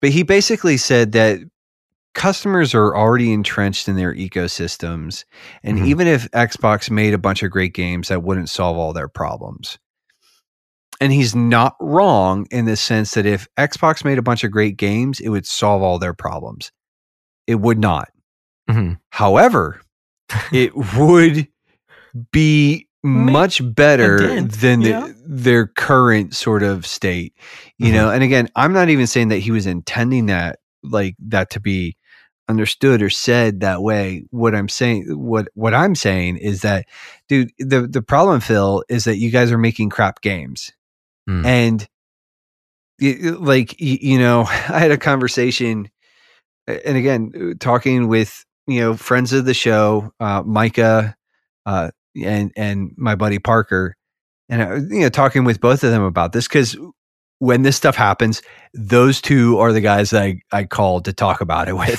like it's just like you know we we Nice. we nerd out in very special ways um Mhm. which is why I like having them on an episode together because it's like we're all coming at this from very different ways, but we have uh, similar interests, just coming from different angles. Yeah. I, I don't know. Um, it's a it's a neat little cross section in my in my opinion. Mhm. But the one thing I want to say is like, and and I do not like, you know, the last bite sized I did, I kind of ripped on Microsoft a little bit, and I said, you know, I it's not that I like beating up on Microsoft; they just make it so stinking easy. Um, and I'm actually kind of like at a point with Microsoft where I'm starting to feel kind of bad. Um, not not for the the trillion dollar company. I'm starting to feel bad for the people and, and guys, and I'm I'm this for real. I am not trying to be condescending or anything. I am really starting to feel bad for Xbox customers and Xbox devotees. Um like the the the fan base in there. And this is what I will say is that I I really feel like the last couple of gens of Xbox has from my angle and this is somebody who who came up like the 360 was part of like my re a, a massive reintroduction into gaming for me like i Mhm. i played i loved video games but the 360 was like was probably one of the most influential consoles outside of the Nintendo Entertainment System. The 360 was probably for, like one of my major like return to form kind of things. Like I played Yeah. tons of stuff on my 360. Uh, Dead Space. I originally played Dead Space Mm. on my 360. nice. I, you know, like that's one of my favorite games of all time. Uh, Alan Wake, you know, another game that I I have an, an insane amount of affection for. Mhm. 360, like uh, Bastion. There was a whole bunch of Xbox Live Arcade Yeah. games that I was exposed to all through the 360. So I, when I I'm saying this as someone who has really, and yes, I kind of rant and rave about Game Pass. What I will say is that the reason I don't like this is because, uh, and and I've I've had problems putting my finger on it at times, is that it's freaking band aids on the actual problem, and the actual problem is that Microsoft, in my opinion, okay, and this is just Microsoft or Xbox rather, Microsoft has a corporate identity. It's uh, evil overlords bent on world domination. Um, Xbox, on the other hand, doesn't have a corporate personality. They they don't have. I don't know that that even the people. I think so much of what Xbox does just feels desperate. Mhm. It feels reactionary. And and again, I do I do kind of feel bad for Xbox at this point in time. Just because like they are just getting their cans they're, they like they are getting their tails handed to them. Mhm. Projected like estimated sales place PS5 units at at least at close to a 2 to 1 sort of you know um emplacement. Like Yeah. basically P- the- there are twice as many, close to twice as many PS5s in the wild as there are Series S and X. Right. Wow. Wow. Um, and that's, and PS5 was notably much more constrained earlier on with like chip shortages and everything else. Right. So it is having a massive resurgence and upswing. Um, and I, I like to bag on Game Pass, right? I, I I I love to bag on the best value in game in TM because mm-hmm. it's easy. Sure. Because and I think with the release of Redfall and then even sort of like again sort of going the Ghostwire Tokyo sort of snafu there and the, the problems that it's having on and again it was buggy on PS5 so but it's like it's apparently buggier on Series uh, X and it's almost uh, I I saw one tweet or one sort of article which basically said it's nearly unplayable on Series S. okay. Not to say that it's actually unplayable, but like it, its performance is just absolute dog water um, on Series S. And I Wow. think here, here's and and I I say all this right, not to beat up, but like I if I could sit uh, like and, and I told Josh like there's a part of me that had a very angry reaction the first couple of times I, I heard about and thought about that that that statement because if I'm sitting at that table and for all intents and purposes, I've heard that the kind of funny staff, like the kind of funny dudes actually interviewing Phil, did a bang up job. Like, like, Okay. which is kind of surprising to me because they're a bunch of inept morons But for the most part. I was thinking just because games journal uh, journalism in general doesn't usually ask hard questions, But they, they apparently, that access. they they really they kind of like put the screws to Phil a little bit. Uh, and Okay. again, I haven't seen the entirety of it or Yeah, anything. yeah. But like Phil's comment just feels incredibly tone deaf. Um and he I think he did apologize for the the the state of the the Redfall release and everything else. But this Okay. whole like almost it's almost like we don't need great games. No, Phil, you absolutely do need great games. This is the Yeah. problem.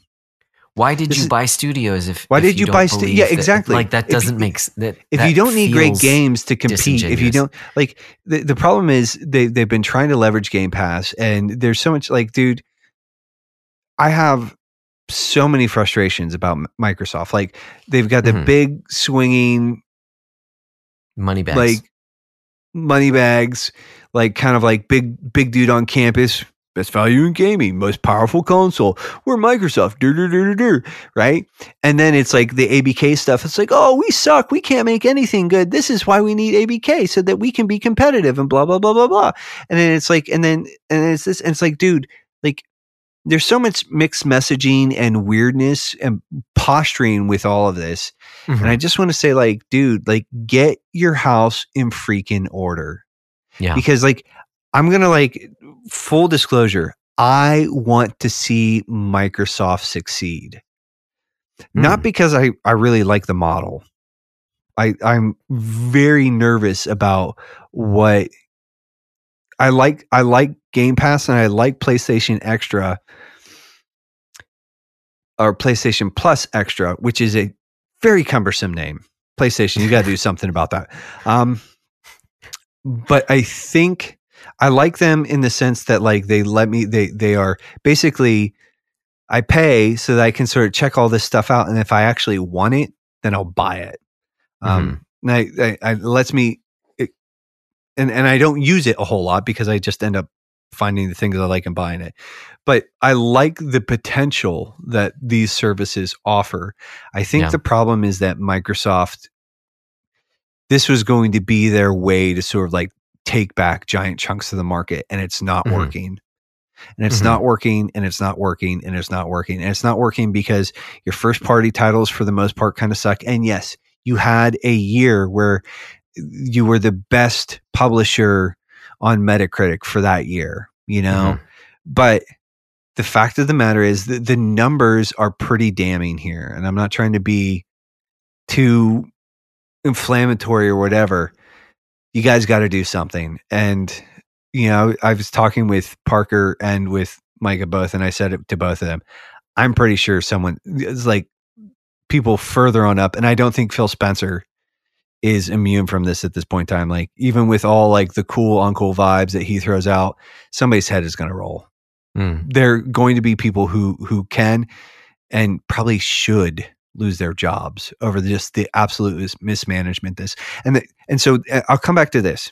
The reason I want to see Microsoft succeed is not because I have concerns I you know or questions or I want to see them succeed because I actually believe in competition.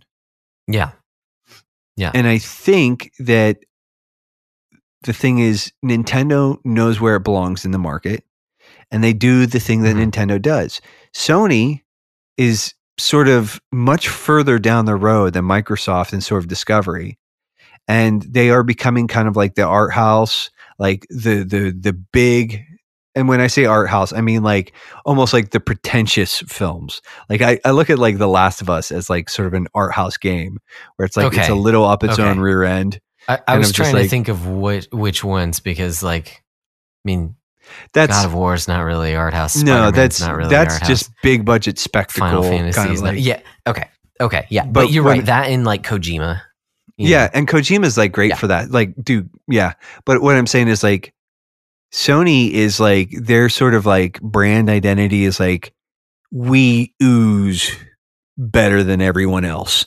like this is like the energy we throw off. Like it's a Sony game, so it's going to come out. It's going to ru- it's going to have a 60 frames a second mode. It's going to be pretty. The production per square inch is going to be like out the wazoo. These things cost a ton of money to make, but they look awesome. They play well. They're just certified bangers, right? Nintendo is like we make the most fun games on the face of the planet. Like, Yeah. And Microsoft And is over here. with us. You Yeah. know, it's family console. Yeah, it's you. Well, they actually, you can get some pretty racy titles on the Switch. You can, but they're not. They're not marketed. Sure, No. if you look around, you can. Yes, you're right. But I'm saying the way that they present themselves is Yeah. more fun for the whole family. Go watch the Super Mario Brothers movie and come back with your Switch Yes. and buy your yes, games. and you know that's what I mean? and that's Like, the vibe that they throw off, and I think Yes, that's yeah. it's it's.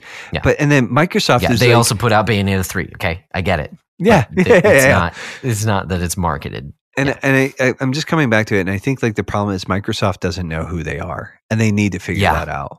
Yeah, And I think like honestly, they have the talent and the studios in house at this point in time Mhm, they could really put a dent in the market. Mhm. but they have to get serious and they have to just like i don't know like i said i i'm just kind of like at a point where i'm like i'm sick and tired it's like it's almost like i want them to stick around because i think i like having nintendo and sony both be a little nervous because Mhm, like Yeah. listen for sure. Nintendo is a lot less nervous than Sony because like Mhm. Nintendo's like I'm just going to do me, man. Like Yeah, and you know, I think in a lot of ways Xbox their direct competition is with with PlayStation. hmm But I don't know. Like I just it's it's one of those things like I guess what I would say is like the entirety of that is like the, this whole like well, you know, great games isn't going to solve the problem. No, it's not going to solve the problem, but it is a major step towards correcting it. Like yeah, I I feel like there has to be something lost in translation there of like maybe there's some sort of context that I am just missing from that quote. I mean because I don't- Like what else is there then? You know what I mean? Like what and and you brought this up earlier is that is that Xbox as a brand doesn't feel like it has an identity. It's jumped around. And if as you as you predict that heads are going to roll because they're just not doing that well this gen um, so far, then wouldn't that bring about another identity shift? Do you know what I mean? Like, like it's it feels like it's still going to be in limbo. And why would Phil say something like that? Like, is if he's purely, and this is what it feels like. It feels like he's just he's purely trying to deflect the fact that their first party titles have been lackluster. Well, pretty much yeah. across the board. Well, and Um, so the the quote is um so and I, I'm pull I pulled this from Game Rant, right? So Okay. it's like uh Xbox Phil Spencer disagrees with the sentiment that if you just build great games, everything would turn around for Microsoft's gaming brand. And more to the point, argues that Xbox is not trying to out console PlayStation or Nintendo to begin with. No, but like I th- I think it's like great games alone is not going to just automatically like fix everything. It's not going to turn the because like there's this whole thing about like well everybody's established in their ecosystems. The problem is that Phil, you guys aren't making great games with any sort of consistency. And right. you've So- gobbled up all these studios and all this talent with that promise hmm and you're not delivering. That's the problem. That's the problem. hmm If they were to put out an absolutely immaculate Halo game, you would sell some consoles for that. People would want to play a, Mhm. a fantastic Halo game. But And I agree. To be fair, Infinite's single player campaign is supposed to be awesome. Okay, great. I've, I've heard some lackluster things about the game in general, uh, or excuse me, I've heard some vague things that the game in general is lackluster. That's that's what I've heard. I don't know specifics, um, but I know it's it doesn't seem to be what everyone wanted from it. But if you were to put out, you know, like a, a, a 95 score on on Open Critic, Halo, like if Elden Ring was uh, an Xbox exclusive, that would sell some consoles but I agree it wouldn't completely turn the tide. It wouldn't bring them up, you know, ahead of another company. I agree with that. But in a world where your direct competitors have so many exclusives and you are only giving non exclusive games, like then there is absolutely no incentive to go with you over your competitors, especially when you have these multi platform games that don't run as well on the Xbox platform. Do you know what I mean? Like, I, I don't understand what he's trying to communicate with that outside of just deflecting the fact that that a lot of their games have been lackluster. And part of that, frankly, is because um, they have they haven't put out series games yet. You know, they they put it on the Xbox platform, which includes Xbox One, you know, and Game Pass and like all these different ways to play it. So then Mhm. what's the point in buying the new console, especially if the game itself won't even run well? In the case of something like Redfall, where it's announced that it's the 60 FPS version isn't even going to come out when the game comes out. So then what what do you have this this powerful console for? There're just so many like I, I don't understand any of this. I don't I There- don't there's understand a lot of on. problems with all of that. But and this is a lot of people. There has been some pushback where people Okay. are like, well, where are Sony's games this year? And this is what I'm just. Mhm. This is what I'm going to say. Like some of these, we don't have hard dates. Um, Mhm. Marvel Spider-Man Two, I think, has been confirmed for later this year.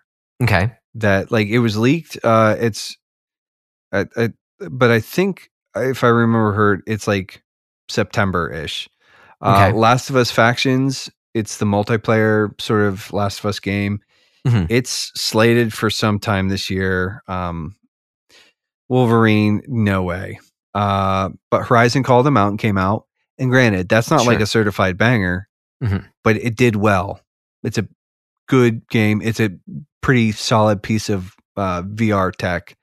Um, Oh, Call of the Mountain. Okay, I was thinking of the DLC. Yeah. n- well, and that's that's also coming out, but it's like Mhm. um, that's first party output. Okay, and I think Mhm. we need to distinguish like and most, hey, listeners of the breakdown, I know that like regular listeners, a lot of you guys are going to get this. Like, there's a difference between first, second, and third party.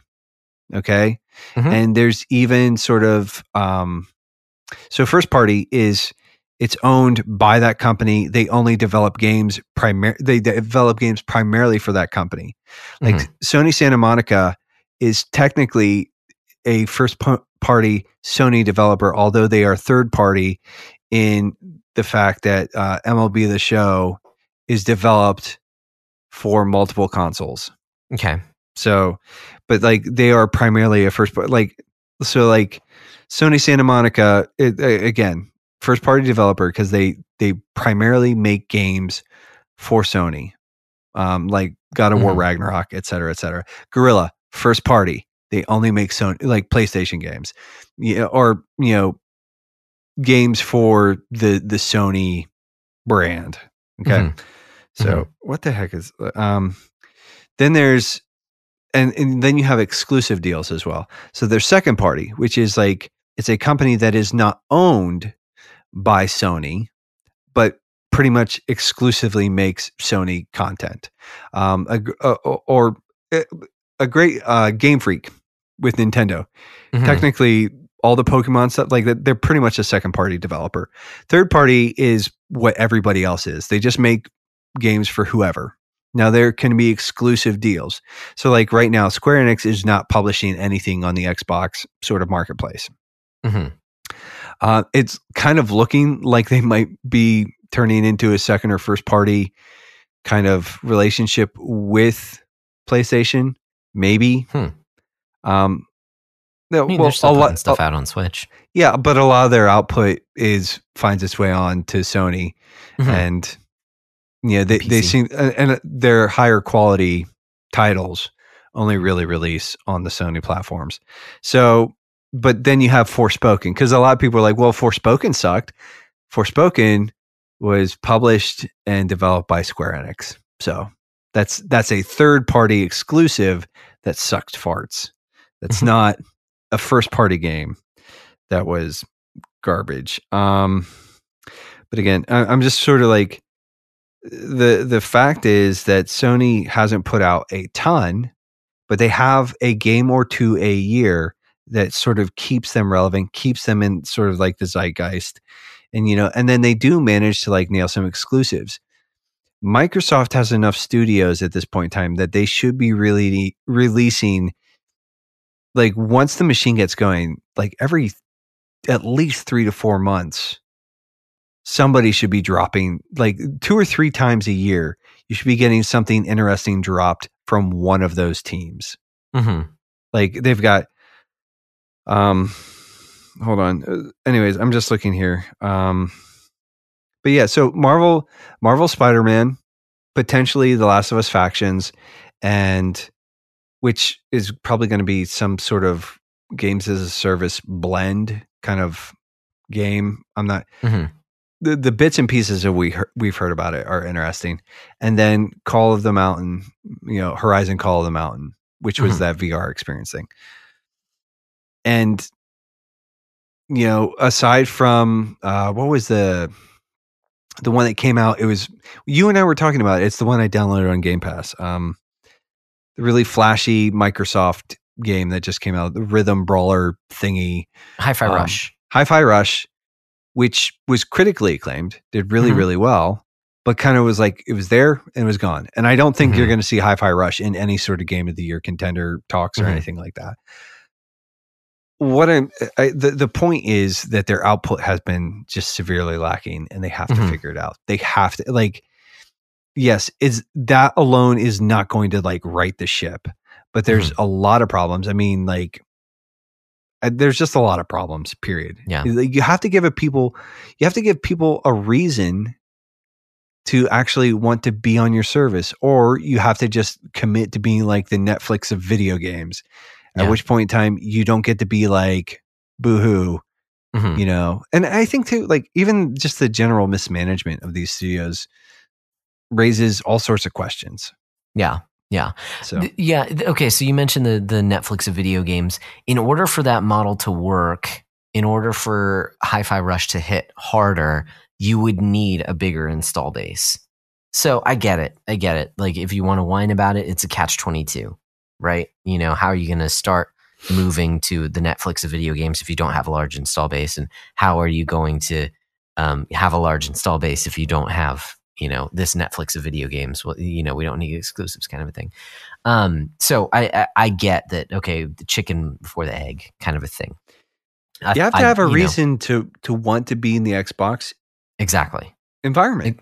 Exactly. Exactly. And and I don't quite get like what they're trying to do when yeah. And and to say that and to say that exclusives, you know, aren't to aren't to isn't to change, you know, the public morale. Well, sure, there's still tons of people that would still buy consoles, you know, that have, that haven't jumped to to next gen, uh to PS5 and to to Xbox Series.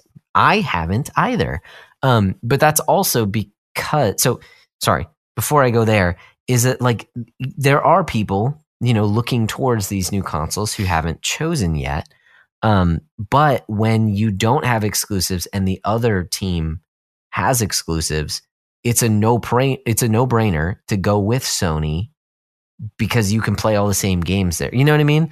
Like yeah, if the handful of games that you have are exclu- like you say exclusives don't matter, but this is like that that's sticking your head in the sand.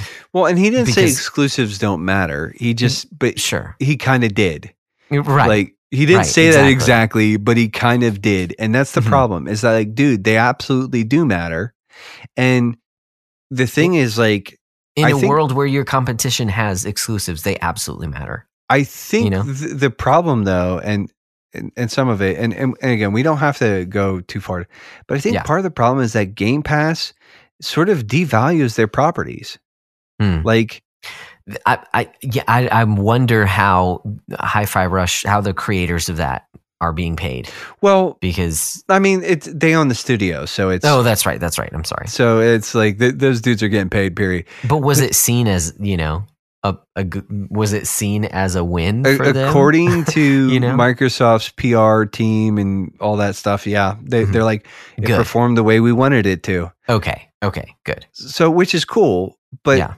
at the same time, it's kind of like I forget where I was going with this. My brain just like, well, one, it's getting Sorry. really late. We've been going Yes. at this for a few minutes. Um, I think the the problem is that it's just. I have no idea where I was going. You're, you're going to have to edit Okay. this out post Okay. because I That's- just I just went fine. completely like. What was I saying before? You were talking. You were talking about. Uh, well, Oh. we mentioned Hi-Fi Rush. Uh, d- devaluing hmm properties. Okay. There is something to be said about when you don't pay for something, you Mhm. don't care about it as much. Yeah. Yeah. And I kind of look at like the Halo Infinite stuff and Mhm. a lot of this stuff, how much of this stuff is sort of basically because of the the very model of Game Pass. And again, I'm not trying to go too far down this. Could be. road. Yeah. Is basically cultivating a what have you done for me lately mentality within the general Xbox populace. Yeah. So like it's like, yeah, there's a ton of stuff to play all the time, blah, blah, blah, blah, blah. But you know, if you don't have something constantly sort of tweaking the dopamine feed, Mhm. you know, what I'm saying like, oh, here's a new shiny, here's a new shiny, here's a Yeah. new shiny. Eventually, like that, that, and it's it's just like even that, that the like, yeah, it's it's. uh There's just something about that model that I, I think is probably damaging. Yeah. Yeah. So Yeah, and so I've I've got two final thoughts. One of which is one that that Microsoft would not want to hear, but as I mentioned, I am one of those people who has not jumped to the next gen, current gen, whatever you want to call it, PS5, Xbox Series. I don't have either of them yet. And what I would say now, part of that's because I have a huge backlog. Of course, that's what the podcast is about. So that's part of it. The other part is that um, I, this was said to me by a YouTuber. Um, that he he he was talking about the new new gen consoles years ago, years and years ago. I think he said this about PS4 at the time, and uh, it stuck with me. And he said it was a simple piece of advice. He said, "Don't buy a console on promises. no, Buy a console for games." Mhm. Don't buy it for promises. And that that that pushes so hard against, you know, the the hype machine of of getting the console day one. Um, but I've really taken that to heart. Now, I mean, I typically don't, you know, that's it's typical for me, okay? But I I've really taken that to heart, especially with um, you know, in the case of Microsoft, like I I don't see any reason to buy a series. I have a, I have a one uh, a one S.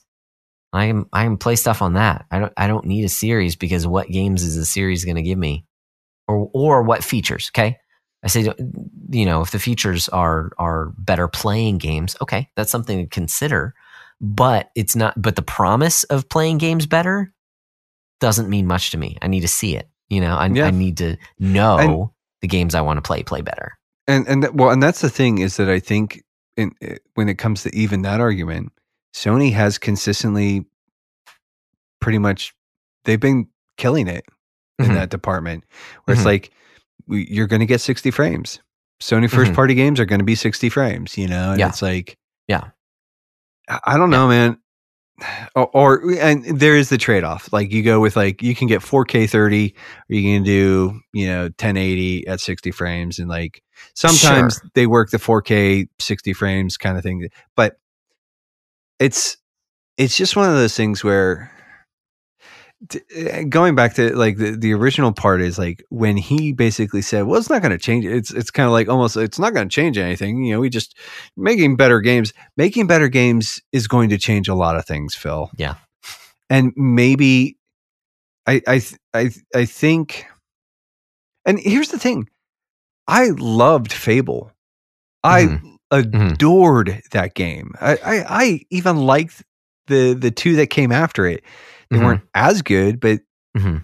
like i i like those games like they used to they've got some really interesting properties in their stable and i'm i'm Mhm. curious as to how this the new fable's gonna turn out i don't want it to be a generic fantasy game i want it to have the same sort of charm and spirit that the original fable did Mhm. Even though the original fable was kind of generic fantasy world but it, it had a anyways all that being said it, it was just like it was like sort of just such a tone deaf statement Yeah.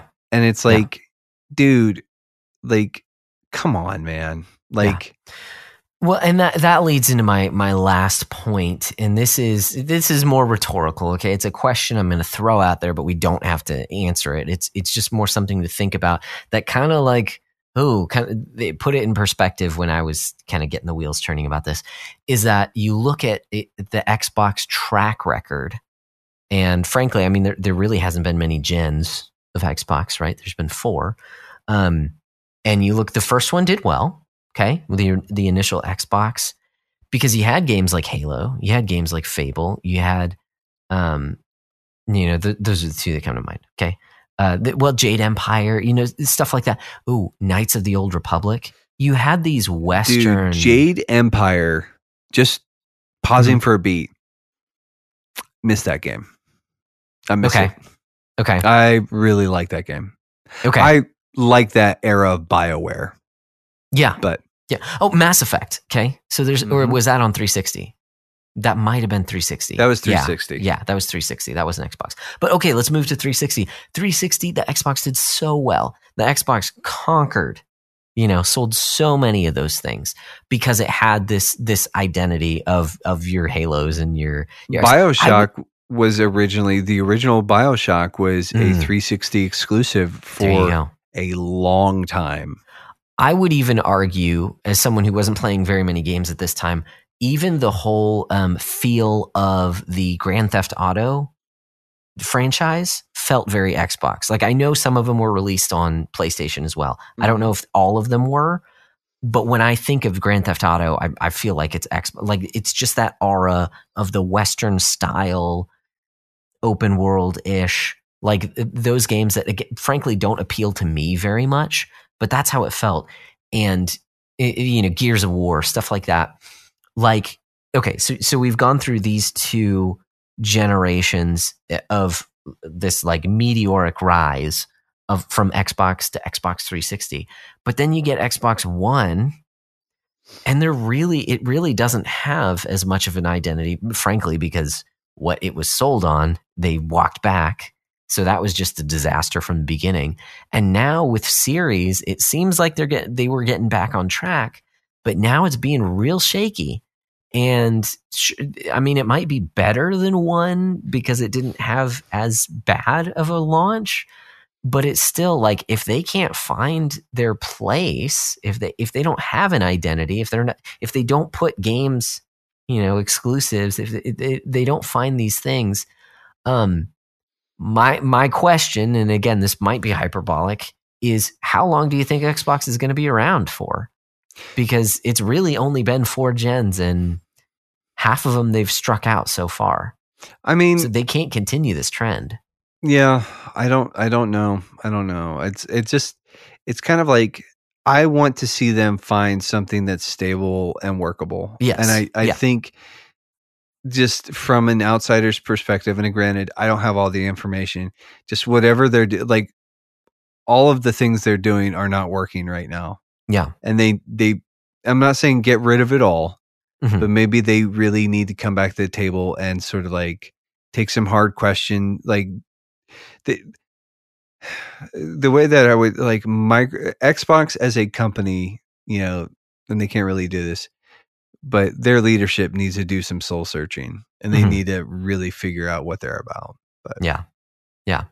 And you know, if if if Starfield is a great game, maybe that's getting them on the right that's starting to get them on the right track cuz those those style of games I feel are pretty Xbox, you know.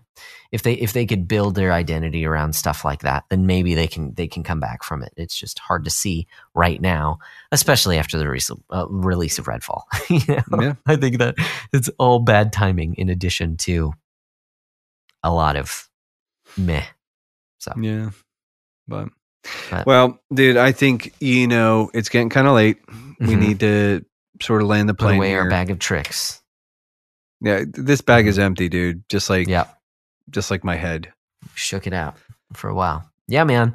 Well, before we go, we do have um, at least one other form to be observed. Well, we've got two forms. Okay, Mm-hmm. first form. Um, we've do you, do you have a community shout out? Do you have anything you want to say to our community? Um, I mean, I'm sure I do, but how about you go first, and I got to think about it for a second because I've been sort of brain dead lately. I would. I just thought it was super cool, and and maybe this stealing yours. I'm kind of saying this on your behalf. I thought it was super cool that our community rallied to wish you a happy birthday. Oh, That was really cool. I like that. So shout out to you guys for shouting out to Nate. yeah, That's all I got. Yeah, thanks, guys. That was pretty. I for, I forgot that I got older in the last four happened. weeks. Um, it was the thing. out in that the did happen. Um, Mhm. it was a thing. You know, I haven't honestly. I haven't been in the Discord too much this week. Um, Yeah. Yeah, that's cool. You know what though? I'm gonna I'm gonna shout out um the the the let's study thread and okay. just like yeah, yeah, yeah, yeah, yeah. um You guys are the bomb diggity. yeah um yeah, we haven't sort of been super consistent but we've been trying uh especially when it comes to that the the the the the petrine the the petrine epistles. Hmm. um we've been we need to get get on that fellas. Come on. You know let's let's stir each other up to good words and good works. Mm, stir like each other up with good words to do good works. Mm. Hmm, something like that. I don't know. That's a gross paraphrase i didn't mean actually uh, anyways but yeah um Dig it. just like yeah just kind of like i i appreciate those guys and it's like let's you know uh, me just as much as everybody else i probably need to sort of light a little bit of a fire under my my tail Yeah. so Yeah. Well, that that's actually a really good segue because uh, speaking of lighting fires under our tails, uh, after grabbing bags, I, I don't know what that had to do with anything. Um, we've got a challenge to discuss for the before the next episode. So, just an update for me. Uh, my lifting challenge, I actually did really well over the past couple of weeks. Started getting back into lifting. Of course, I deloaded, so it was a lot easier. But Mm. that helps for consistency. You know, mhm. if it's because it, you still get a little bit your muscles still feel it at least a little bit and so it feels good and then your body gets used to feeling that you know that Mhm. high for lack of a better term. It's it's not really, but you know what I mean. So um so that's been nice. Uh took I did take some time off with the retreat that I had a couple days ago, but um I've been pretty consistent. And so like I mentioned that I've been listening to digital minimalism, my challenge over the next 2 weeks is to get off my phone, to stop using it as much. Um, Mm. I think I think I am in in some ways probably different than it has been in the past. Uh, I probably do have a bit of a dopamine addiction, probably to listening to things, whether it's Mm. YouTube or podcast. Like that's kind of my default. Is I'll always be listening to something, and uh, I I think I need to get used to silence and listen to things more Mm. intentionally. So The the other week, I actually just spent most of a day without my headphones in, and it was Mhm. A little unsettling. Not bad, exactly but that's yeah. that's why that that that's a great word is unsettling and that's why i feel oh maybe I, maybe there's an addiction there because like i don't like it Mm. i making feeling bored or makes me feel uneasy and it's like Yeah. uh, i don't i don't like that i should be able to do that so, so- yeah, no, that's a that's a pretty good one. Um, that's pretty. I, I like that one. That's pretty good. Uh, as far as my challenge goes, even with uh Porcho, especially would like sent me more than a couple messages saying like, dude, stop shooting. Like, you know, he'd see me on Destiny Oh, and he'd be like, stop shooting things, go journal. that's awesome dude Porcho, I, man. I still didn't do it. I was, I was busy shooting things. Um, no, journal. no, but things. I, you know, Porcho as as usual is just like he's he's a real G. Um, yes. so he's he's a gem of a human being. But yeah, uh, I'm just gonna go back. Like, dude, I it, I really feel like journaling is like the one discipline that when I do it with consistency, Mhm. all the other pieces fall into place. yeah. Yeah. like and i think it's the discipline especially like when i'm journaling and i start out with like hey here's a little bit of scripture let's meditate on the Mhm. scripture let's write down a Mhm. prayer and and see if there's anything that we ca- can and should apply and then yeah so I, I i i need need need need to get back into this like so yeah that's That's awesome. I I completely agree. I think that's I think that's a fantastic challenge. Um, but we both know someone who doesn't agree. Um, uh, our our friend of the show, Paul Lytle, uh, he says that journaling is useless, so you shouldn't do it. Um, and and if you want to give us your advice on journaling or other things that are useless, there's tons of ways that you can send that information our way. You can do that by emailing us at the backlog breakdown at gmail.com. On Twitter, our handle is at bbdowncast.